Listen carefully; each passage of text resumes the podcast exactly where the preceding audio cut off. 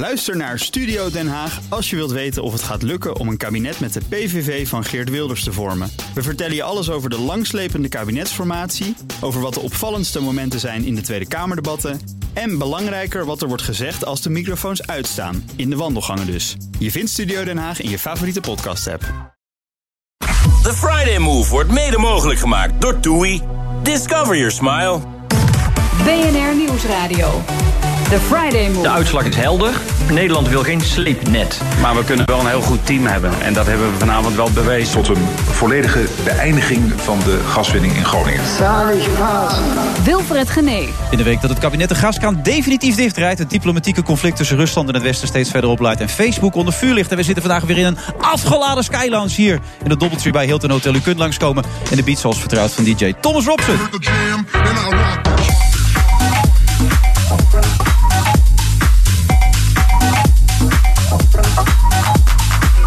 Onderneemster Faya Laurens is vanmiddag mijn co-host. Ze bouwde haar fitnessbedrijf uit tot een succesvol zaakimperium. Zo, dat klinkt al gelijk lekker dit. Prachtig. De tv-serie Zuidas is bedacht en geschreven door drie vrouwen... die jarenlang zelf op de Zuidas hebben gewerkt. En zo krijg je een realistisch kijkje in de wereld die draait om macht. En denk ik heel veel meer.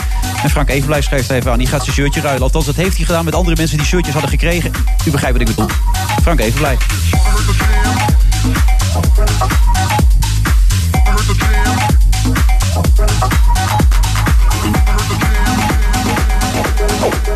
Dan op vrijdag de 30 maart, Sky Lounge. Ik zei het al, u kunt langskomen. Nou, het wordt nu wel lastig, want er gaat iemand op die laatste stoel zitten. Dat zal je altijd net zien. Hé, dat is al zo vervelend. Nou, we zetten er wat stoeltjes bij. U kunt gewoon langskomen, geen enkel probleem. Naast me Faya Laurens. Faya, geluk bestaat niet.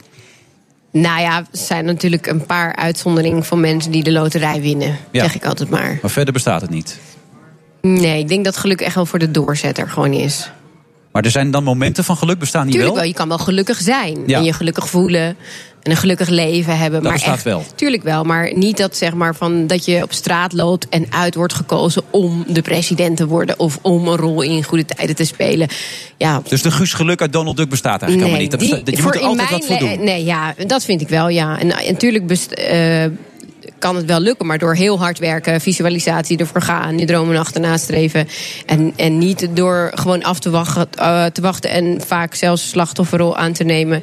Dan niet. En dan te zeuren over mensen die dan zogenaamd geluk zouden hebben. En jij toch geen geluk hebt, want ja, dat lukt je toch niet. Of het wordt je niet gegund. Dat hoor je dan ook heel vaak.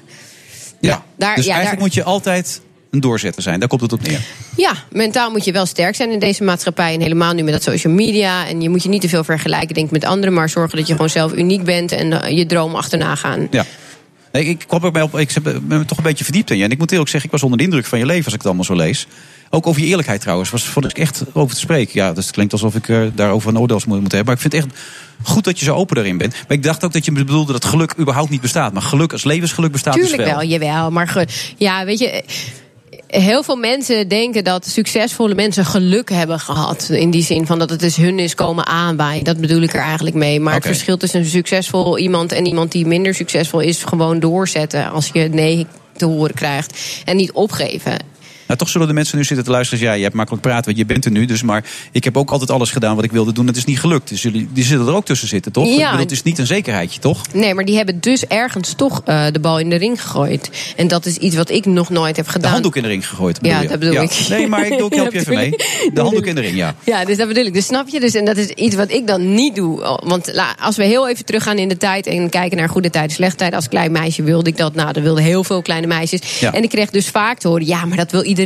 Wat wil je echt worden later? Een echt beroep, weet je wel. Maar ik liet me daardoor niet, zeg maar, eh, iets aanpraten. Ik wilde het en ik wist gewoon: wacht maar tot ik later in goede tijden speelde. En toen werd ik ook verschillende malen afgewezen. Op, niet op een, een rol van goede tijden, maar bijvoorbeeld van Goudkust.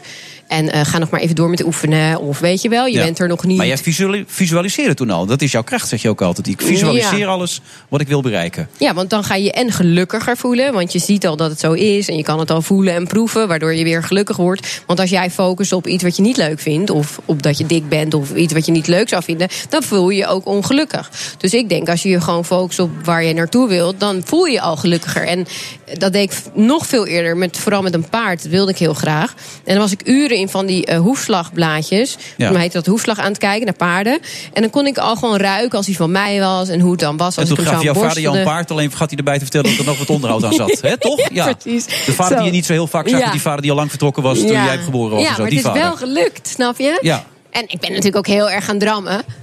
Die Jij kan, jij kan goed drammen, ja? Daar ben je goed in? Ik ben goed in drammen, ja. Ja? Vindt je huidige vriend dat ook of niet? Ik heb het nu wat meer losgelaten in de relatie, zin doordrijven. Dat heb ik ook moeten leren, ja. Ja, dus waarschijnlijk is de kans groter dat deze relatie door blijft gaan. Ja, ik denk het wel. In het verleden was dat nog wel eens wat lastiger. Maar even terug naar het visualiseren. Jij ging zo ver dat je je kindje, je eerste kindje, Irem, gewoon meenam... om die als baby te laten optreden in goede tijden en slechte Ja. tijden. En toen rook je er nog meer aan dus. Ja, toen zo was ver wilde op je de gaan. set. Ja, en ik weet nog wat ze zeiden. Oh, doe je dat? Je baby in de serie. Ze speelde baby Lucas toen van Ja, Stefano. deed en- ze goed, hè? Ja, Ja, nee, dat ze weet ik nog speelde een steeds, ja. jongetje. Ja. Terwijl ze een meisje was, best knap. nee, maar dat deed ze toen al knap, hoor. Ja. Nee, maar, dus, ehm, maar ja, toen voelde ik natuurlijk die sfeer daar op de set. En toen dacht ik helemaal, ja, nee, dit wil ik gewoon. Het is voor dit mij. Is, dit en is toen het. gebeurde het. Ja. En toen dacht je bij jezelf, ja, dat is ook logisch dat het gebeurde. Of had je Ja. toen wel zoiets toen het gebeurde, moest je jezelf even knijpen? Ja, dat wel. Ik, ik, ik was zo'n alleenstaande moeder dan in een uitkering. En ik dacht wel echt, is het echt gelukt? Is het echt gelukt, de droom die ik zo lang wilde? Ja. Ja. En dat geeft je wel nog meer positieve kracht en geloof dat het zo werkt. Hoe, hoe kon dat eigenlijk? Dat je op je achttiende al moeder werd, terwijl je moeder het voorbeeld had gegeven wat je eigenlijk niet wilde navolgen. Hoe kon dat eigenlijk? Nou, weet je wat het was? Ehm, dat was dus ook weer. Daar was ik te veel mee bezig. Ik geloof heel erg dat als je ergens op focust, ook op wat je niet wilt, dat je dat op aantrekt. dat het een Dus- soort profe- prophecy ja, wordt dan. dus Dat- eh, mijn moeder heeft me ook vroeg geleerd, waar ik niet in geloofde destijds, maar nu wel. Het woord je niet kent, het universum niet. Dus als jij zegt, ik wil geen alleenstaande moeder worden met vier kinderen van vier verschillende vaders, dan focus je op een alleenstaande moeder worden van verschillende vaders. Ja. En dat is ook mij gebeurd. Dus al die dingen, of het nou positief was of negatief, is uitgekomen. Ik ben continu altijd bang geweest om alleenstaande moeder te worden met verschillende vaders. En dat heb ik gekregen, want mijn focus was daar heel erg op. Dus ik heb het eigenlijk een klein beetje voor mezelf gecreëerd. Maar dat heb je nu dus door, dus dat zal je nu niet meer verder overkomen. Dingen die Nee. dan, dat woordje niet zit er niet meer in. Nee. Je zit alleen nog maar aan dingen die je wel wil Ja, bereiken. precies. Wat, wat wil je bereiken dan nog? Nou, voor, ik ben best wel tevreden eigenlijk. Ik wil wat meer rust in mijn hoofd. Dus daar focus ik op. Daar ben ik mee bezig. Eh, eh, gewoon eh, ja, wat meer rust in mijn hoofd. Eigenlijk, dat is eigenlijk het enige. Ja, maar gaat Best moeilijk. lukken? Best moeilijk Dat is zou ik het. net zeggen. Ook, het zit in je karakter natuurlijk Ja. om een beetje onrustig te zijn. Ja. En het is het, wanneer is het genoeg dan? Want je hebt nu een paar enorm succesvolle boeken. Je hebt dat hele merk voor jezelf uitgewerkt met My Killer Body. Wanneer is het genoeg dan? Je bent nu met een paleis aan het bouwen in, ja, in- ik, in het, is, het is de puntjes op de i. Het is al best wel goed. Ik ben al tevreden. Ik eh, ga ook stoppen met draaien zelfs. Heb ik ook de beslissing genomen per 1 Ja, september. je bent omdat DJ, ik, dat- als ja, dat al vanaf zeven, zeven jaar, zeg, van, vanaf 2010. En dan ga ik dan nu een punt achter zitten vanaf 1 september. Omdat ik echt wel nu eh, leer van... oké, alles tegelijk wordt nooit heel goed. Weet je, waar, waar ligt potentie? Had Nou, Oliver, John, Jamie Oliver ook gezien, hè? Die, die zie je. Ja, en, uh, dat heb ik gelezen. Maken. Ja, dus nee, je had het op BNR gehoord. gehoord, las ik. Je had het op ja, BNR ja, ja, gehoord. ik had het gehoord op de. BNR eh, ja, ik had gehoord. En, en ja, ik had op BNR ochtends gehoord. En dat was voor mij ook een eye-opener. Zie je wel, heel succesvol. Maar ze, eh, ze restaurants moeten allemaal sluiten. Terwijl ze boeken het nog steeds heel goed doen. En dat was gewoon ja, weer zo'n eye-opener. Van ga nou niet alles tegelijk doen. Pak nou gewoon de dingen die heel succesvol zijn. En bouw die wat beter uit. Want ik lig bijvoorbeeld met mijn boek in heel veel buitenlandse landen. Maar er gebeurt niet zoveel mee. En dat is ook de reden dat ik mijn eigen uitgeverij ben begonnen. Omdat Ja, ik het ze zelf... bij Cosmos niet zo leuk waarschijnlijk. Nee, nee, dat vonden ze wel jammer om dat Ja. te lezen ook. Ja, dat kan ik me voorstellen inderdaad. Ja. Ja. Ze belden me wel op. Maar ik vind ik hou echt van die meiden. En ze hebben me ontzettend veel geleerd. Maar wat ik dus jammer vind, is dat er gewoon niet aan die boeken wordt gedaan in het buitenland. Dus ik zou dan bijvoorbeeld denken, nou, we gaan met influencers werken. Die geven we een deel van de omzet. Die Ja. daar wel veel groter zijn dan ik. Maar ik zit met mijn handen op, het rug, op mijn rug gebonden. Ik kan daar gewoon niks aan doen. Want daar bepaalt die uitgever weer hoe het moet, zeg maar. Ja. dus ik ga gewoon de succesvolle dingen Dus binnen ik een zit nu bedrijf. ook tegenover een uitgever nu. Ja, Na alles wat ze, naast alles wat ze doet, en dan wil ze rust in haar hoofd hebben, maar dat doet ze er ook nog even bij dan. Ja, dat wel, ja. Ja. Maar wel echt alleen mijn eigen boeken hoor. Ik ga niet andermans boeken ook Ja, nog daar genoeg tijd voor. Als ik dat hoorde, dat je met al die influencers moet gaan regelen. Al die landen moeten. 50 landen ligt er toch? Die, Ja. boek, dat boek, die boeken voor jou. Nou, dan ben je nog wel even bezig. Jawel, maar het, is, het, is al wel, het heeft wel potentie. Dus het kan nog veel groter worden. Ja. Ben je gelukkig? Ja. Moment wat minder natuurlijk. Dat heeft iedereen. Niet 24 uur per dag. Maar over het algemeen wel. Nu zoals je hier zit, ben je Jawel, wel ja. lekker gelukkig. Ja. Lekkere vakantie gehad. Ja. Ja. Ja, nee, ja, goed. Ja. Ja. Ja. Ook al 18 uur vertraging las ik. Ja, 18 uur heerlijk. vertraging. Ja. Prachtig. Ja. Nou, je hebt genoeg te bespreken. Als onderneemster zoals je hier zit. Hè, de, daar kunnen we het straks nog even over hebben. Over, over Olsay Gulsen, wat je daar nou van vindt. Dat is natuurlijk ook, ook een dame die heel erg krachtig is. En die natuurlijk nu even pech heeft, hè? Nou, pech. Zij is volgens mij, ik heb me niet heel erg in verdiept. Maar volgens mij is zij ook in haar top, wat ik ook wel eens doe in mijn top, eh, toch van eh, strategie veranderd. Eh, een beetje te vroeg door zeg maar iets wat heel goed loopt, opeens te gaan veranderen omdat je zelf in je hoofd het minder leuk vindt, omdat je het ontgroeid bent. Ja. En heeft zij dat, dat andere merk ernaast gezet en al die winkels verbouwd. Dus voor de mensen die dat eh Supertrash fantastisch vonden, die dachten opeens, huh, wat is dit? Er zijn hele andere spu- spulletjes in de winkel. En, en ja, en die heeft ze dus eigenlijk een beetje een soort van. Ze heeft hoe- de eigen handel de nek omgedraaid, als ik jou zo hoor zeggen. dat, dat, dat is mijn eh, eerste indruk. Ik heb me niet helemaal in verdiept. Ja. Maar dat is wel mijn eerste indruk. Ja, want het was gewoon een fantastisch, eh, super draaiend, goed Weet merk. je, weet je trouwens wat Faya betekent? Vuur. Ja, God van het vuur inderdaad, ja. Ja. Nou, dat is wel een wezen, hè? We gaan zo weer verder. Gaan we de politiek in met Laurens. Tot zo.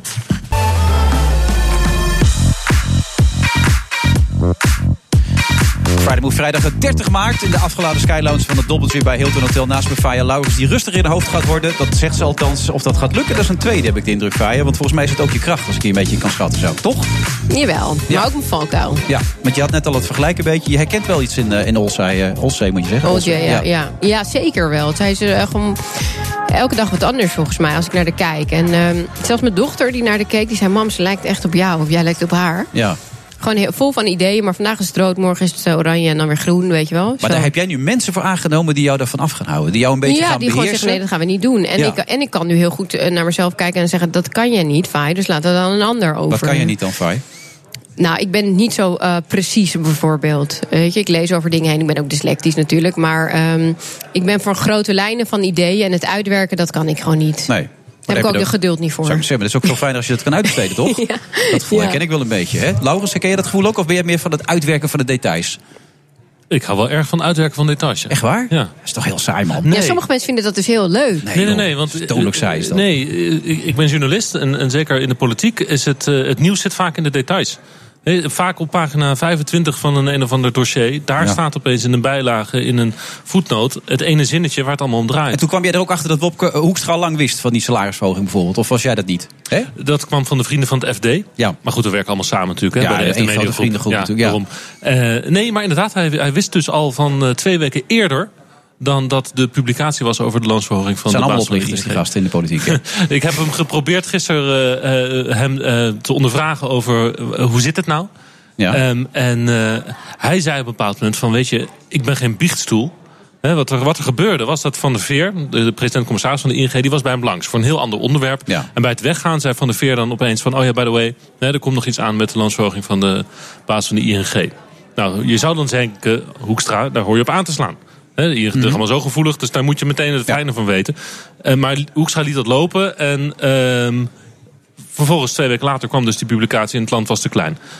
Maar Hoekstra die zei dus van ja, ik ben geen biechtstoel. En met andere woorden, kom niet bij mij met dit soort eh geklaag en informele boodschappen. Kom gewoon met een besluit. En eh, aan- aan dit soort informatie, hier heb ik echt geen boodschap aan.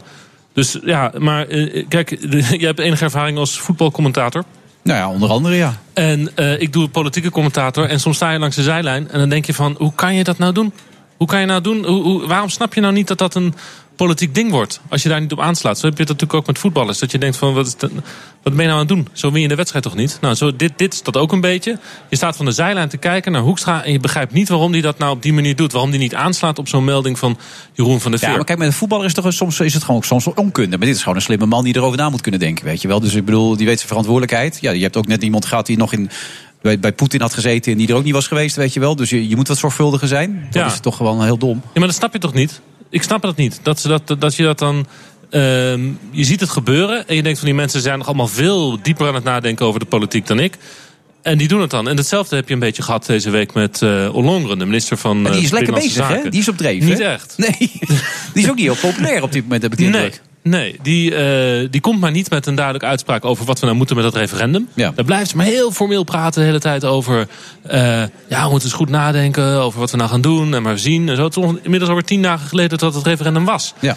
En dan heb je ook nog dat gebeurde Je had van toch de een week. fotootje met, van hem Ja, meegenomen? wacht, daar ga ik- oh, je gaat er naartoe toe. Ja, praten? nu. oh, dit is een inleiding dit. Kijk, hij doet dat goed, hè? Faya? Hij is gewoon echt aan het bouwen, is hij nu. Eergisteren- Hij zet iets neer in deze uitzending. Het is fijn, hoor. Eergisteren werd er een rapport gepubliceerd van de ehm, Commissie Toezicht op de Inlichtingendiensten. En dat was een heel kritisch rapport over hoe de AIVD informatie deelt met het buitenland. Ja. Ehm, dat is eergisteren gepubliceerd, een week na het referendum. Terwijl je kan zeggen, dat is dus cruciale informatie voor het referendum. Hè? Daar kunnen mensen op hun gedachten bij vormen, Ja. bij zo'n rapport. Eh, Dat maar- er dus gewoon gedeeld wordt hè, met het buitenland, voor de duidelijkheid. ja, dat het niet goed toesch- dat het niet eh, eh, gaat wat ver om dat allemaal uit te leggen hoe dat precies aan elkaar zit. Maar ze hebben een gemeenschappelijke database in Europa en iedereen die stopt daar zijn data in. En eh, de vraag is een beetje, ehm, klopt die data wel en letten we wel goed genoeg op wat we allemaal delen daar? Ja. Dat verhaal. Nou, ehm, gisteren zei Ollongren dit. Nu kunnen we de quoteje laten horen. Ja, nu? Bij dit soort rapporten is er een termijn van een week of zes waarbinnen je dat moet doen. Dat is eh, dit keer ook eh, gebeurd. Eh, en het is wel belangrijk om te zeggen dat dit rapport van de CTVD ziet op de huidige werkwijze van de diensten. Dus op basis van de huidige wet. Ja, ze zegt allemaal hele formele dingen. Ja. Ik had zes weken de tijd eh, om dat rapport te publiceren. Eh, en ik heb het netjes binnen de zes weken gedaan. Dat dat een week na het referendum is, dat vindt ze dus politiek niet relevant. Want ze had zes weken de tijd. Maar dat is dus heel formeel geredeneerd. En dat is eigenlijk precies hetzelfde wat ik net zei over Hoekstra. Je staat daar naar te kijken en je denkt van, hoe kan dat nou? Ze moet toch snappen dat dat een probleem wordt. En dat wordt ook een probleem. Dat ze, nu is het beeld ontstaan dat zij een rapport heeft achtergehouden voor het referendum. En als dat, zelfs als dat niet zo is, dan nog had ze moeten bedenken dat beeld kan ontstaan. Maar hoe- dus kan ik het beter voor het referendum publiceren. Maar hoe wordt er nou in de wandelgangen daar... Want jij loopt daar in die wandelgangen. Jij loopt echt onafgebroken door die wandelgangen Ja. daar. daarna. Hoe wordt Ja. er nu over haar gesproken 10 dan? kilometer per dag eh, Ja, op, mijn, op iPhone. Had het allemaal En bij. jij zorgt in ieder geval dat dat beeld er nu is. Bij deze gedaan. Ja, zo werkt het dan weer natuurlijk. Hè. Nee, maar ik, ik ben wat, de voor beeld, beeldmaker. wat, wat voor beeld bestaat daar? op nou, dit moment? dus. Dat, er, dat, Dat, ze dat, mensen het niet zo goed begrijpen wat ze aan het doen is. Nee, ze kan er eigenlijk geen kloten van. Nou, dat... De, de, Ik probeer tegen gewoon, ik, ik hoorde laatst Henk Bres zeggen dat we makkelijker taal moeten gebruiken om de politiek beter te laten Begrijp- begrijpen. Dus ik probeer nu een paar ja. dingen te gebruiken Ah, ja. die dan misschien toegankelijker zijn. ja, dat is dan weer een woordkeuze die ik weer niet mag nemen. hè. Nee. Dat, eh, oh, je mag dat niet? Word je eruit gezet door Sjors dan? Nee, natuurlijk niet. Maar Oh. nee. nee. Waar- waar heb jij is op dat, is gestemd dat, object, keer, is dat niet objectief genoeg? Sorry, wat zei Waar heb je op gestemd de laatste keer? Ik heb niet gestemd. Oh, Ik ben eigenlijk echt politiek blind, of hoe noem je dat? Eh, ik Dyslectisch was je net wel, maar ik wist niet dat je dus, dit- eh, Ik ben helemaal niet bezig met de politiek. En als ik hier naar luister, dan ben ik daar nog steeds mee eens. En ik weet dat als je niet stemt, dat het dan bij de, de- bij de partij gaat met de meeste stemmen. Maar ik wil me er gewoon niet mee bezighouden. nee? Nee, absoluut niet. Ik geloof er niet zo heel erg in. Dat Dat zijn wij wel de de, mensen die het een beetje besturen voor ons ja, maar ik geloof niet zo echt dat wij de waarheid te horen krijgen. Maar dat is een ander verhaal. Nou, daarvoor hebben we nu een referendum, maar- of eigenlijk niet, want er wordt niet naar geluisterd. Wat gaan we nu doen nee, met dat maar, ref- maar dat is het dus. Is het allemaal wel waar? Snap je? Ik geloof er eigenlijk helemaal geen knars van. Dat is mijn mening hoor. Nou, ja, daarom dat ik het leuk vind om naar de details te kijken. Want daar zit dus vaak de waarheid in, hè? Ja, maar het is allemaal hoe het nieuws het brengt en media. Ja. En we weten gewoon eigenlijk de waarheid over heel veel dingen niet. Nee, dat, eh, dat klopt. Dat is altijd waar. Je Maar bent- als ik Jan Roos een beetje waar. mag citeren, die hier laatst ook zat. Wij worden gewoon voor de gek gehouden als kiezer. Het is helemaal niet meer belangrijk wat wij vinden. Ze bepalen daar in Den Haag gewoon met z'n allen een beetje wat er gebeurt. Ik ben even Maar- Jan nu, hè? maar ik denk dat dat al echt al jaren is. En dat je daar nu pas achter komt. Ja. Er is vandaag een rapport uitgebracht van het Sociaal Cultureel Planbureau. Eh, die eh, houden altijd heel precies bij wat het volk vindt. En we zijn optimistischer geworden. Dat is vandaag eh, formeel weer vastgesteld in een enquête. ja, dat hoorde ik, ja. Vrolijker en We gaan beter. meer een visualisatie doen allemaal. Ja, maar daar staat ook altijd in ehm, wat mensen van het referendum vinden. En het is heel. Mensen begrijpen vaak niet waarom is D66 nou, nou zo bezig me- met dat afschaffen van het referendum. Nou. Maar in het rapport van vandaag kan je weer heel duidelijk zien dat de D66-stemmer dat referendum helemaal niet wil. Mensen die referendum willen, dat zijn de lager opgeleide mensen en de SP, PVV, F eh, forumstemmers. Mensen die geen vertrouwen hebben in politici. En eh, de D66-kiezers, dit zijn Zijn dat nou juist altijd de mensen die lager opgeleid zijn? Als je dus geen vertrouwen die hebt? categorieën. Oh ja, want ik ben ook lager dat komt, opgeleid. Dat komt Ook wel. vaak overeen, maar die twee categorieën die hebben, eh, eh, zijn het meest voor referenda. Hè, en hebben het minste vertrouwen in politici. En bij D66 is het precies omgekeerd. Die mensen hebben heel erg veel vertrouwen in politici. En weinig zin in referenda. Oké. En ehm, Maar de aanhangers van Thierry Baudet die vinden dat wel belangrijk dus. heel... ja. Thierry is helemaal los hè, qua dansen. Heb je dat gemerkt? Ja, ja. Even kijken, hier. Partijkartel. Part- part- Partijkartel. Ja. Dit heeft hij niet zelf gemonteerd, toch? Nee, dat heeft onze DJ gedaan. Maar Oh, we, hebben, hebben het ook bij Voetbal in de Zuid laten zien. Hij is helemaal los hè, de hele tijd. Dansen en zo. Ja, en, eh, ja, ja. ja. ja. ja. Vrolijke jongen. Maar wat gaat er nu gebeuren met, dat ref, eh, met die uitslag van die verkiezingen? Ik denk dat ze ehm, eh, iets gaan bedenken waardoor eh, we allemaal denken dat het. Nou, dat is te cynisch geredeneerd. Nee, ze gaan iets doen met het toezicht. Ik denk dat daar een, een, een, eh, dat moet verbeterd worden. Dus dat je onafhankelijkere, strengere toezicht controle, eh, krijgt op wat er gedeeld wordt met het buitenland bijvoorbeeld. Misschien dat ze iets veranderen in eh, hoe algemeen er mag worden afgetapt op de internetkabel. Dus op een paar van dat soort punten zullen ze wel iets doen. Want het kan bijna niet anders dat je dat niet doet. En want zo'n referendum, het is wel zwaar raadgevend, maar het volledig naast je neerleggen, dat gaat gewoon niet. Want dat, dan, iedereen heeft weer- het altijd over een kloof tussen burgers en de politiek en over gebrek aan vertrouwen. Nou, dan moet je vooral een referendum negeren. Dan maak je dat alleen maar, maar we gaan heel erg polderen. Het wordt weer eh, echt een oplossing die Er nergens komt over gaat. ja, er komt wel een, een of andere ingewikkelde oplossing. eh, waardoor er op een paar details wat verbetert. Maar die wet die zal gewoon eh, ingevoerd blijven. Nog even Groningen. Groningen is blij natuurlijk. Ja, uiteindelijk gaan we naar, naar de nul toe. Hè. Er is Ja. geen gas meer dan uiteindelijk. Hoe is er in de Tweede Kamer op gereageerd? Ik had gisteren een dansend Kamerlid voor mijn microfoon. Thierry Baudet? Nee, nee, nee. Oh, nee, nee, nee, Agnes Mulder van het CDA. Oké, ja? ja? Ja, ik had helaas geen camera. Ze ging pas dansen toen ik klaar was met het interview. Dat was ook wel jammer. Maar je werkt voor de radio, toch? Ja, daarom dat ze dat deed, denk ik. Oh, oké. Want dan was het niet op camera te zien. Maar de, de vreugde is groot. Ja, enorm. En dit was ook wel verrassend hoor. Dit was echt oprecht verrassend. Soms eh, verwacht je bepaalde ontwikkelingen. En dan is het altijd weer een verrassing als het dan toch weer net een stap ehm, meer wordt dan je eigenlijk denkt dat het gaat worden. En dat is Maar krijgen die mensen, ja, en krijgen die mensen dan ook eigenlijk een compensatie voor al hun eh, verliezen? Of eh, gewoon nog steeds vouchers van 1500 euro? Nou ja, dit is eigenlijk, dit gaat een laag dieper. Dit, gaat, dit stijgt uit boven dat probleem van die compensaties. Dat is er. En, dat wordt, en daar zijn allemaal procedures heel ingewikkeld. Maar dat wordt. Dat is een ap- apart proces. Dit gaat over de kern, dat ze stoppen met de gaswinning. En dat had eigenlijk niemand verwacht. Dat ze dat gisteren echt zo vergaand zouden besluiten. Ja. Dus een historische dag was dat gisteren. Nee, absoluut. Gaat misschien wel heel veel geld kosten hoor. Ja, dat denk ik ook. Ik zag dat Wiebes gisteren bij Pauw weer zitten. Wat een aparte man is dat, hij bij. Pauw? Ja. Heb ik niet gezien. Ja, aparte man is dat, hè? Ja. Ik, ik had het idee dat hij een beetje een rol speelt. Dat hij, hij, hij zal echt zo zijn, maar hij praat zo vreemd dan. En hij maakt grappen de hele tijd. Ja joh, ik heb eh, toen hij nog bij Financiën zat, bij de, deed hij de Belastingdienst. Dan had je debatten. eh, en dan was het net alsof je naar Wim T. Schippers Dat bedoel eh, ik, ja. Dat gevoel, kijken. ja. Met een cabaretier. Ja. hij, hij praat heel bloemrijk en schrijft hele mooie brieven aan de Tweede Kamer. Hoe heet die serie ook alweer van Wim T. Schippers? Nou ja, dat bedoel ik ook verder niet toe. Met G. Blaadschee en zo. In die, in die snackbar. Nou ja, maakt ook allemaal niet uit. Mag ik jou bedanken, Laurens? Gaarne. Wil je Goed, nog iets eh, tegen goed- zeggen? paasweekend. Ja, goed paasweekend. Ja? Eieren zoeken, paar. Ja, doen we met z'n allen. Chocola mogen we niet eten, geloof ik. Hè? Jawel, heerlijk. Oh. Gewoon doen. Alles mag. Alles mag. Tot zo. Joep. BNR Nieuwsradio. The Friday Move. Nu is het echt gewoon tijd. Verander het wachtwoord. Tot een volledige beëindiging van de gaswinning in Groningen. Daar wil ik ook vanaf. De uitslag is helder. Nederland wil geen sleepnet. Dus in die zin is het een vrolijk Pasen. Wilfred Genee. Frank Even, blij treintje Oosterhuis en Bibian Mentel schrijven nog aan in deze uitzending van de Friday Move. En zij zitten nog steeds. Faya Laurens.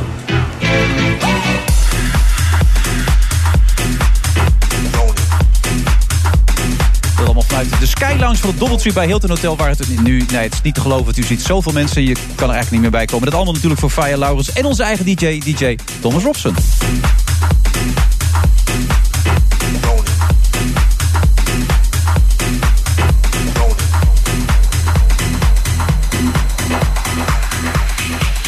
En naast me dus eh, Faya Laurens. Ik las in een interview trouwens dat jouw vader platte billen had. Ja, dat Ja. is wel gek, hè? Dat is ja. toch wel apart, hij was een Antilliaan toch? Ja, ja, ja, maar hij had gewoon kleine billetjes. Ja. Ik, ik heb echt de, de billen van, eh, van mijn moeder. Nederlands vrouw gewoon. Nederlands vrouwen hebben ook hele mooie billen.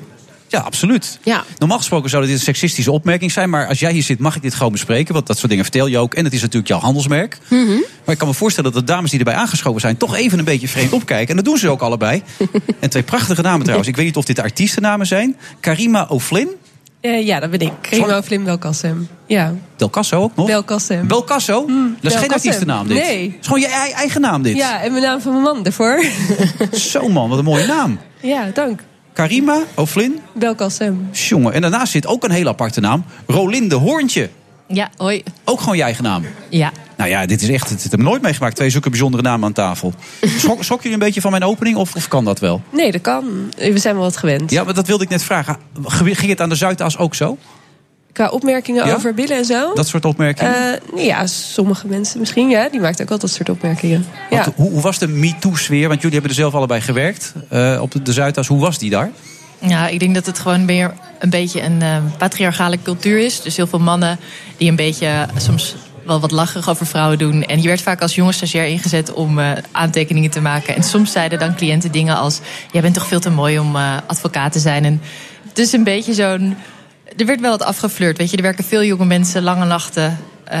onder druk. Dus ja, er gebeurt wel eens wat. Ik wil niet zeggen dat we er nou heel zielig zijn uitgekomen of zo. Maar het is gewoon. Het is een beetje Mad Men, weet je wel? Veel Don Drapers om de hoek. Oké, waar, waarom begin jij te lachen dan, Karima? Ja, omdat ik dit gewoon weer heel grappig vind. We, moeten, we zijn de hele tijd over onze oude ervaringen aan het praten. En ehm, ja, het is wel een beetje waar wat je zegt. Een beetje Mad Men, maar Ja. dan nu. Ja, precies. Maar met wat voor gevoel kijk je erop terug dan? Op die periode? Nou, ik, ik, ja, ik kijk er eigenlijk ook wel met heel veel liefde naar terug. Naar die, ja, Het was een fijne periode. Je hebt het niet als vervelend ervaren. Nou, nee, niet altijd. Ik bedoel, het is echt wel niet heftig. altijd, maar wel zo nu en dan dus. Eh, ja, nou ja, ik bedoel, het is een heftige tijd. Als, als je jong bent, je bent 24 en je gaat werken op de Zuidas... dan word je best wel in de diepe gegooid. Het gaat om veel geld, je krijgt heel veel verantwoordelijkheden. Ehm, en ja, je komt van een studententijd eigenlijk in opeens in een hele formele sfeer terecht. En waar iedereen een beetje een masker op heeft. En eh, ja, eh, waar het gaat om heel, heel grote deals met heel veel eh, geld daarachter. En dus ook veel macht en daardoor ook machtsvertoon. Ja, machtsvertoon, maar ook het gevoel dat je heel veel verantwoordelijkheid draagt. Dat jij als enige, zeg maar, als een stagiair op die zaak de deal in handen hebt. eh, omdat die partners bijvoorbeeld veel te druk zijn om jou goed te begeleiden. Ja, dat geeft een beetje druk op jou en ehm, stress. Je moet een beetje denken aan zo'n Jerry Maguire situatie. Dat je dan, dan Top Cruise je belt, maar dat is dan een hele lastige cliënt. En er is niks sexy aan. En die zegt gewoon, give me, niet the money, maar de documents. Show me the money! Show me the money. Show me the money. documents. Is het al af? Het moet Ja. altijd onder heel hoge tijdsdruk. Omdat eh, ondernemingen nooit te lang stil kunnen liggen. Dus fusies en overnames, de aard van dat werk brengt met zich mee dat je gewoon eh, onder hele hoge tijdsdruk en vaak in een klein team, moet wel allemaal vertrouwelijk blijven, eh, moet werken. Dus Herken je wat van trouwens, eh, Faya? Dit soort dingen, onder druk werken. En... Nou ja, ik heb, ik heb een paar huilende stagiaires gehad. Dus het is weer ook weer een soort van reflectie wat ik hier krijg. Die Oh, ook jij bent streng? Jij nou kan ja, met ik, de ik laat ze Ja? ook wel heel veel doen, soms te veel. En ik heb daar ook wel weer van geleerd. Dus in het begin eh, zijn er een paar weggelopen. En ehm, eh, maar ja. ik las in een interview dat je ook zei van ik, ik kan het beter zelf doen, want ik doe het vaak beter dan de rest. Ja, maar dat heb ik ook. En ik, ik ben nu heel goed in van tevoren het gesprek aangaan. Wat ik verwacht van iemand echt Ja. als ze bij mijn stage loopt. Dat was ik in het begin vergeten te vertellen. En dan eh, ging het wel eens mis. Maar ik heb er ook bijvoorbeeld twee aangenomen. Die bleken dan heel goed en die werken nu bij mij. Weet je Ja, wel? ja. Dus zo kan het ook lopen. En ehm, ja, ik heb niks van, eh, i- i- aan stagiaires die niet gemotiveerd zijn. Of, eh, Maar dat waren jullie allebei wel, toch? Ja, natuurlijk, anders ga je daar niet werken. Ik bedoel, maar dat verantwoordelijkheid, ja, daar, daar, daar klagen ze ook wel eens over. Dat ze dan vinden dat ze dan te veel verantwoordelijkheid hebben gekregen. En misschien heb ik dat dan ook gedaan. Maar dat is omdat ik een klein bedrijf ben en nog niet te kon permitteren om meteen heel veel personeel aan te nemen. Maar druk is ook fijn, toch op een bepaalde manier. Druk zorgt er ook voor hele goede prestaties. Zeker. En nu, nu schakelen allemaal mensen in die denken... waarom praten ze eigenlijk over die Zuidas? Ik moet het natuurlijk altijd als goed presentator eigenlijk inleiden... wat ik eigenlijk nooit doe. Maar dat komt omdat jullie een serie hebben geschreven, toch? Ja. En die komt op tv dit weekend voor het eerst. Ja, zondagavond. Ja. En, en wat mogen wij als, als kijkers daarvan verwachten? Want de Luizenmoeder was natuurlijk een enorm succes. Dus mensen hopen weer op een serie die, die erin zal knallen. Nou, ik denk dat het heel ehm, een beetje denk aan Soets, maar dan hebben we het wel echt vanuit onze Nu heb je eigen alle series al zo'n beetje gehad. Hè? Jeremy Maguire is al voorbij gekomen. Soets komt nu weer voorbij. Don Nee, nee, Draper het, is is, er. het, is een, het is een serie en het gaat over het verschil tussen zeg maar, de, de haves en de haves not. Het is een modern kostuumdrama, zeggen we altijd. Dus het ziet er ook heel mooi uit, vind ik zelf. Een heel mooi geloofwaardig decor over zo'n grote Zuidasfirm. En de machtsverhoudingen daarbinnen. En wat dat met dat mensen doet. Want om nog even terug te komen op het punt van die stagiairs.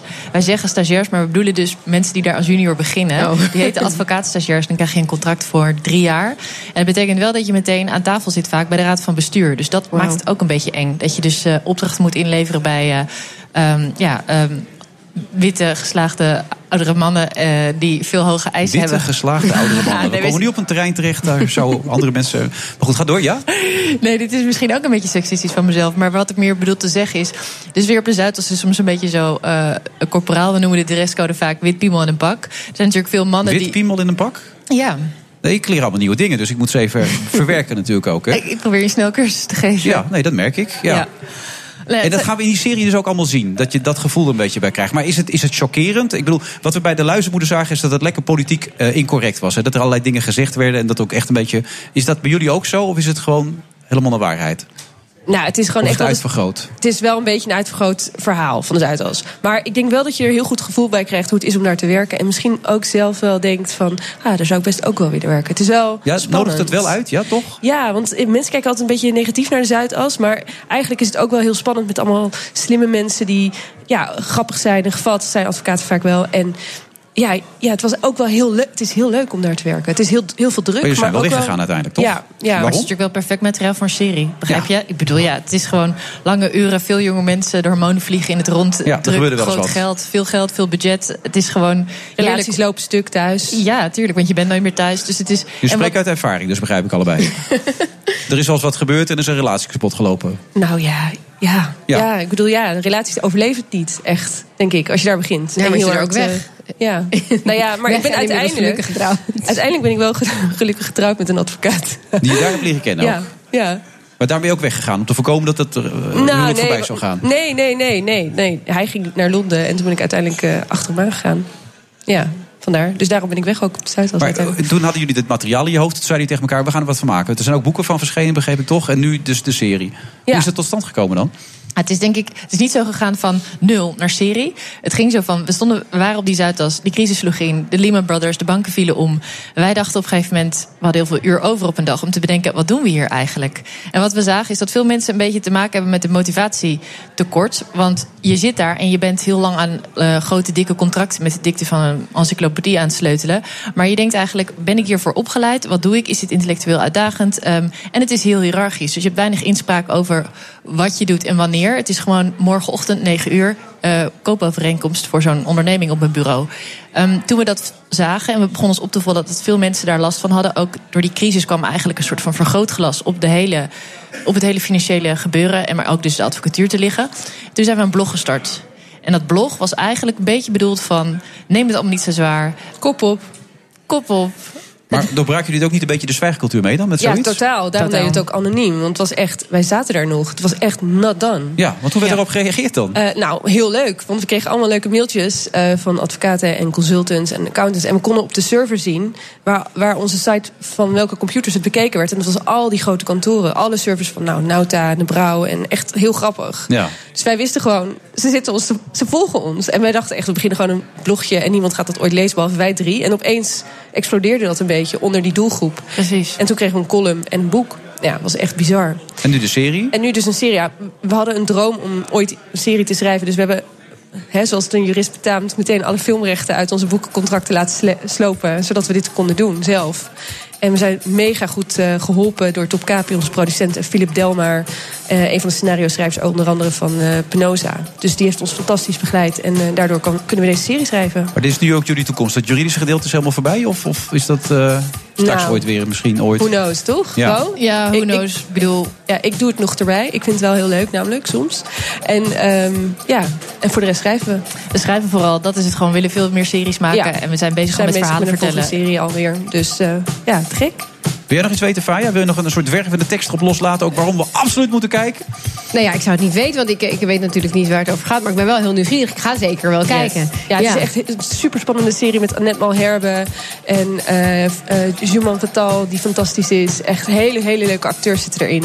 Dus, En een heel goed verhaal natuurlijk ook. Ja, en een Echt super, een heel goed verhaal. super spannend ja, dus elke aflevering heb je standalone case. Dus dan krijg je wat mee van die spannende zaken en hoe dat dan gaat. En daarna heb je dus de lange lijn. En dat gaat over echt een masterplot. En dan zie je wat voor macht eigenlijk die mensen achter de schermen hebben. En wat er gebeurt als het misgaat. En als mensen te erg onder druk komen staan. Ja, die Zuidas, dat is niet alleen de Zuidas, maar die heeft invloed op onze hele maatschappij. En Ja. daar hebben we het eigenlijk over. Gaat het zo ver? Ja, en dat, dat zie Ik je. denk wel even... Nou, ik ben wel benieuwd. Maar Ja. dit is toch fictie? Of, eh, ja. Maar het, het had zomaar Nou ja. even kunnen gebeuren. En we hebben wel echt degelijk geput uit onze ervaringen. En ook alle reacties die we binnenkregen op het blog. Dus er is best wel veel... eh, ik denk dat het wel... Niemand had dit, denk ik, in alle bescheidenheid... maar realistischer kunnen opschrijven dan wij, weet je wel? Nou, daar ben ik het helemaal eens. Ja, nou, ik dat is heel bescheiden dan In allebei. ieder geval heel wel goed, kijken. Ja, in alle bescheidenheid. Eh, Karima O'Flynn... Belkassem. Belkassem? Ja. Belkassem, prachtige naam. En Rolinde Hondje, ook een prachtige naam.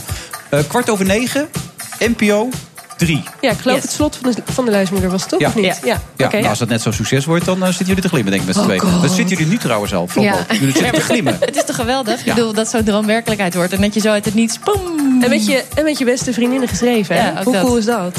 Ja, jullie hebben die vriendschap is- jullie heeft er nooit onder geleden daar op die Zuidas. Nou, het was niet altijd makkelijk. Ah, nee, het is een beetje als een huwelijk. Ja. ja. Maar ja, maar dat je met je vriendinnen zoiets kan neerzetten is echt te gek. Ja. Nou, dames, bedankt ervoor. En eh, we gaan zo door met Frank Evenblij. Die gaat namens de jury- Nee, dat weet ik niet zeker. Dat zien we zo. Tot zo.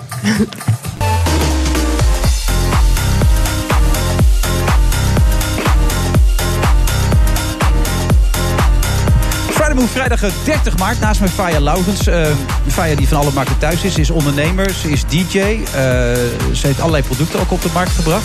Eh, je bent, wat zei je net ook alweer? Waar was je nu weer mee bezig? Ehm, ik heb een uitgeverij. Oh, je uitgeverij, dat Ja. was het. Uitgeverij is er ook nog bijgekomen. Vergeet ik nu nog wat of niet? Nee, nee, nee, eigenlijk niet. Ik, nee, ik ben een uitgeverij Maar je hebt echt een zaakimperium dus nu dan ook. Ja, met mensen. Hartstikke leuk. Ja.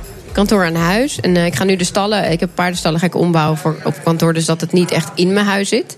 En eh, we gaan ons vooral dus focussen op de producten die heel goed lopen. Zoals bijvoorbeeld mijn proteïnelijn. Ik heb een proteïnelijn ontwikkeld, die loopt heel goed online. Maar die wil ik dus nu het land in krijgen. Dus zeg maar in de winkels gewoon, in de Ja. stores. Dus ehm, dat. En, ehm, nou ja. Binnenkort weer een nieuw boek, 17 april. Ja, Killer Body 3. Killer Body 3. Ja. Spannend. Hè? En dat is echt back in shape. Dus voor vrouwen na hun zwangerschap om weer in shape te komen.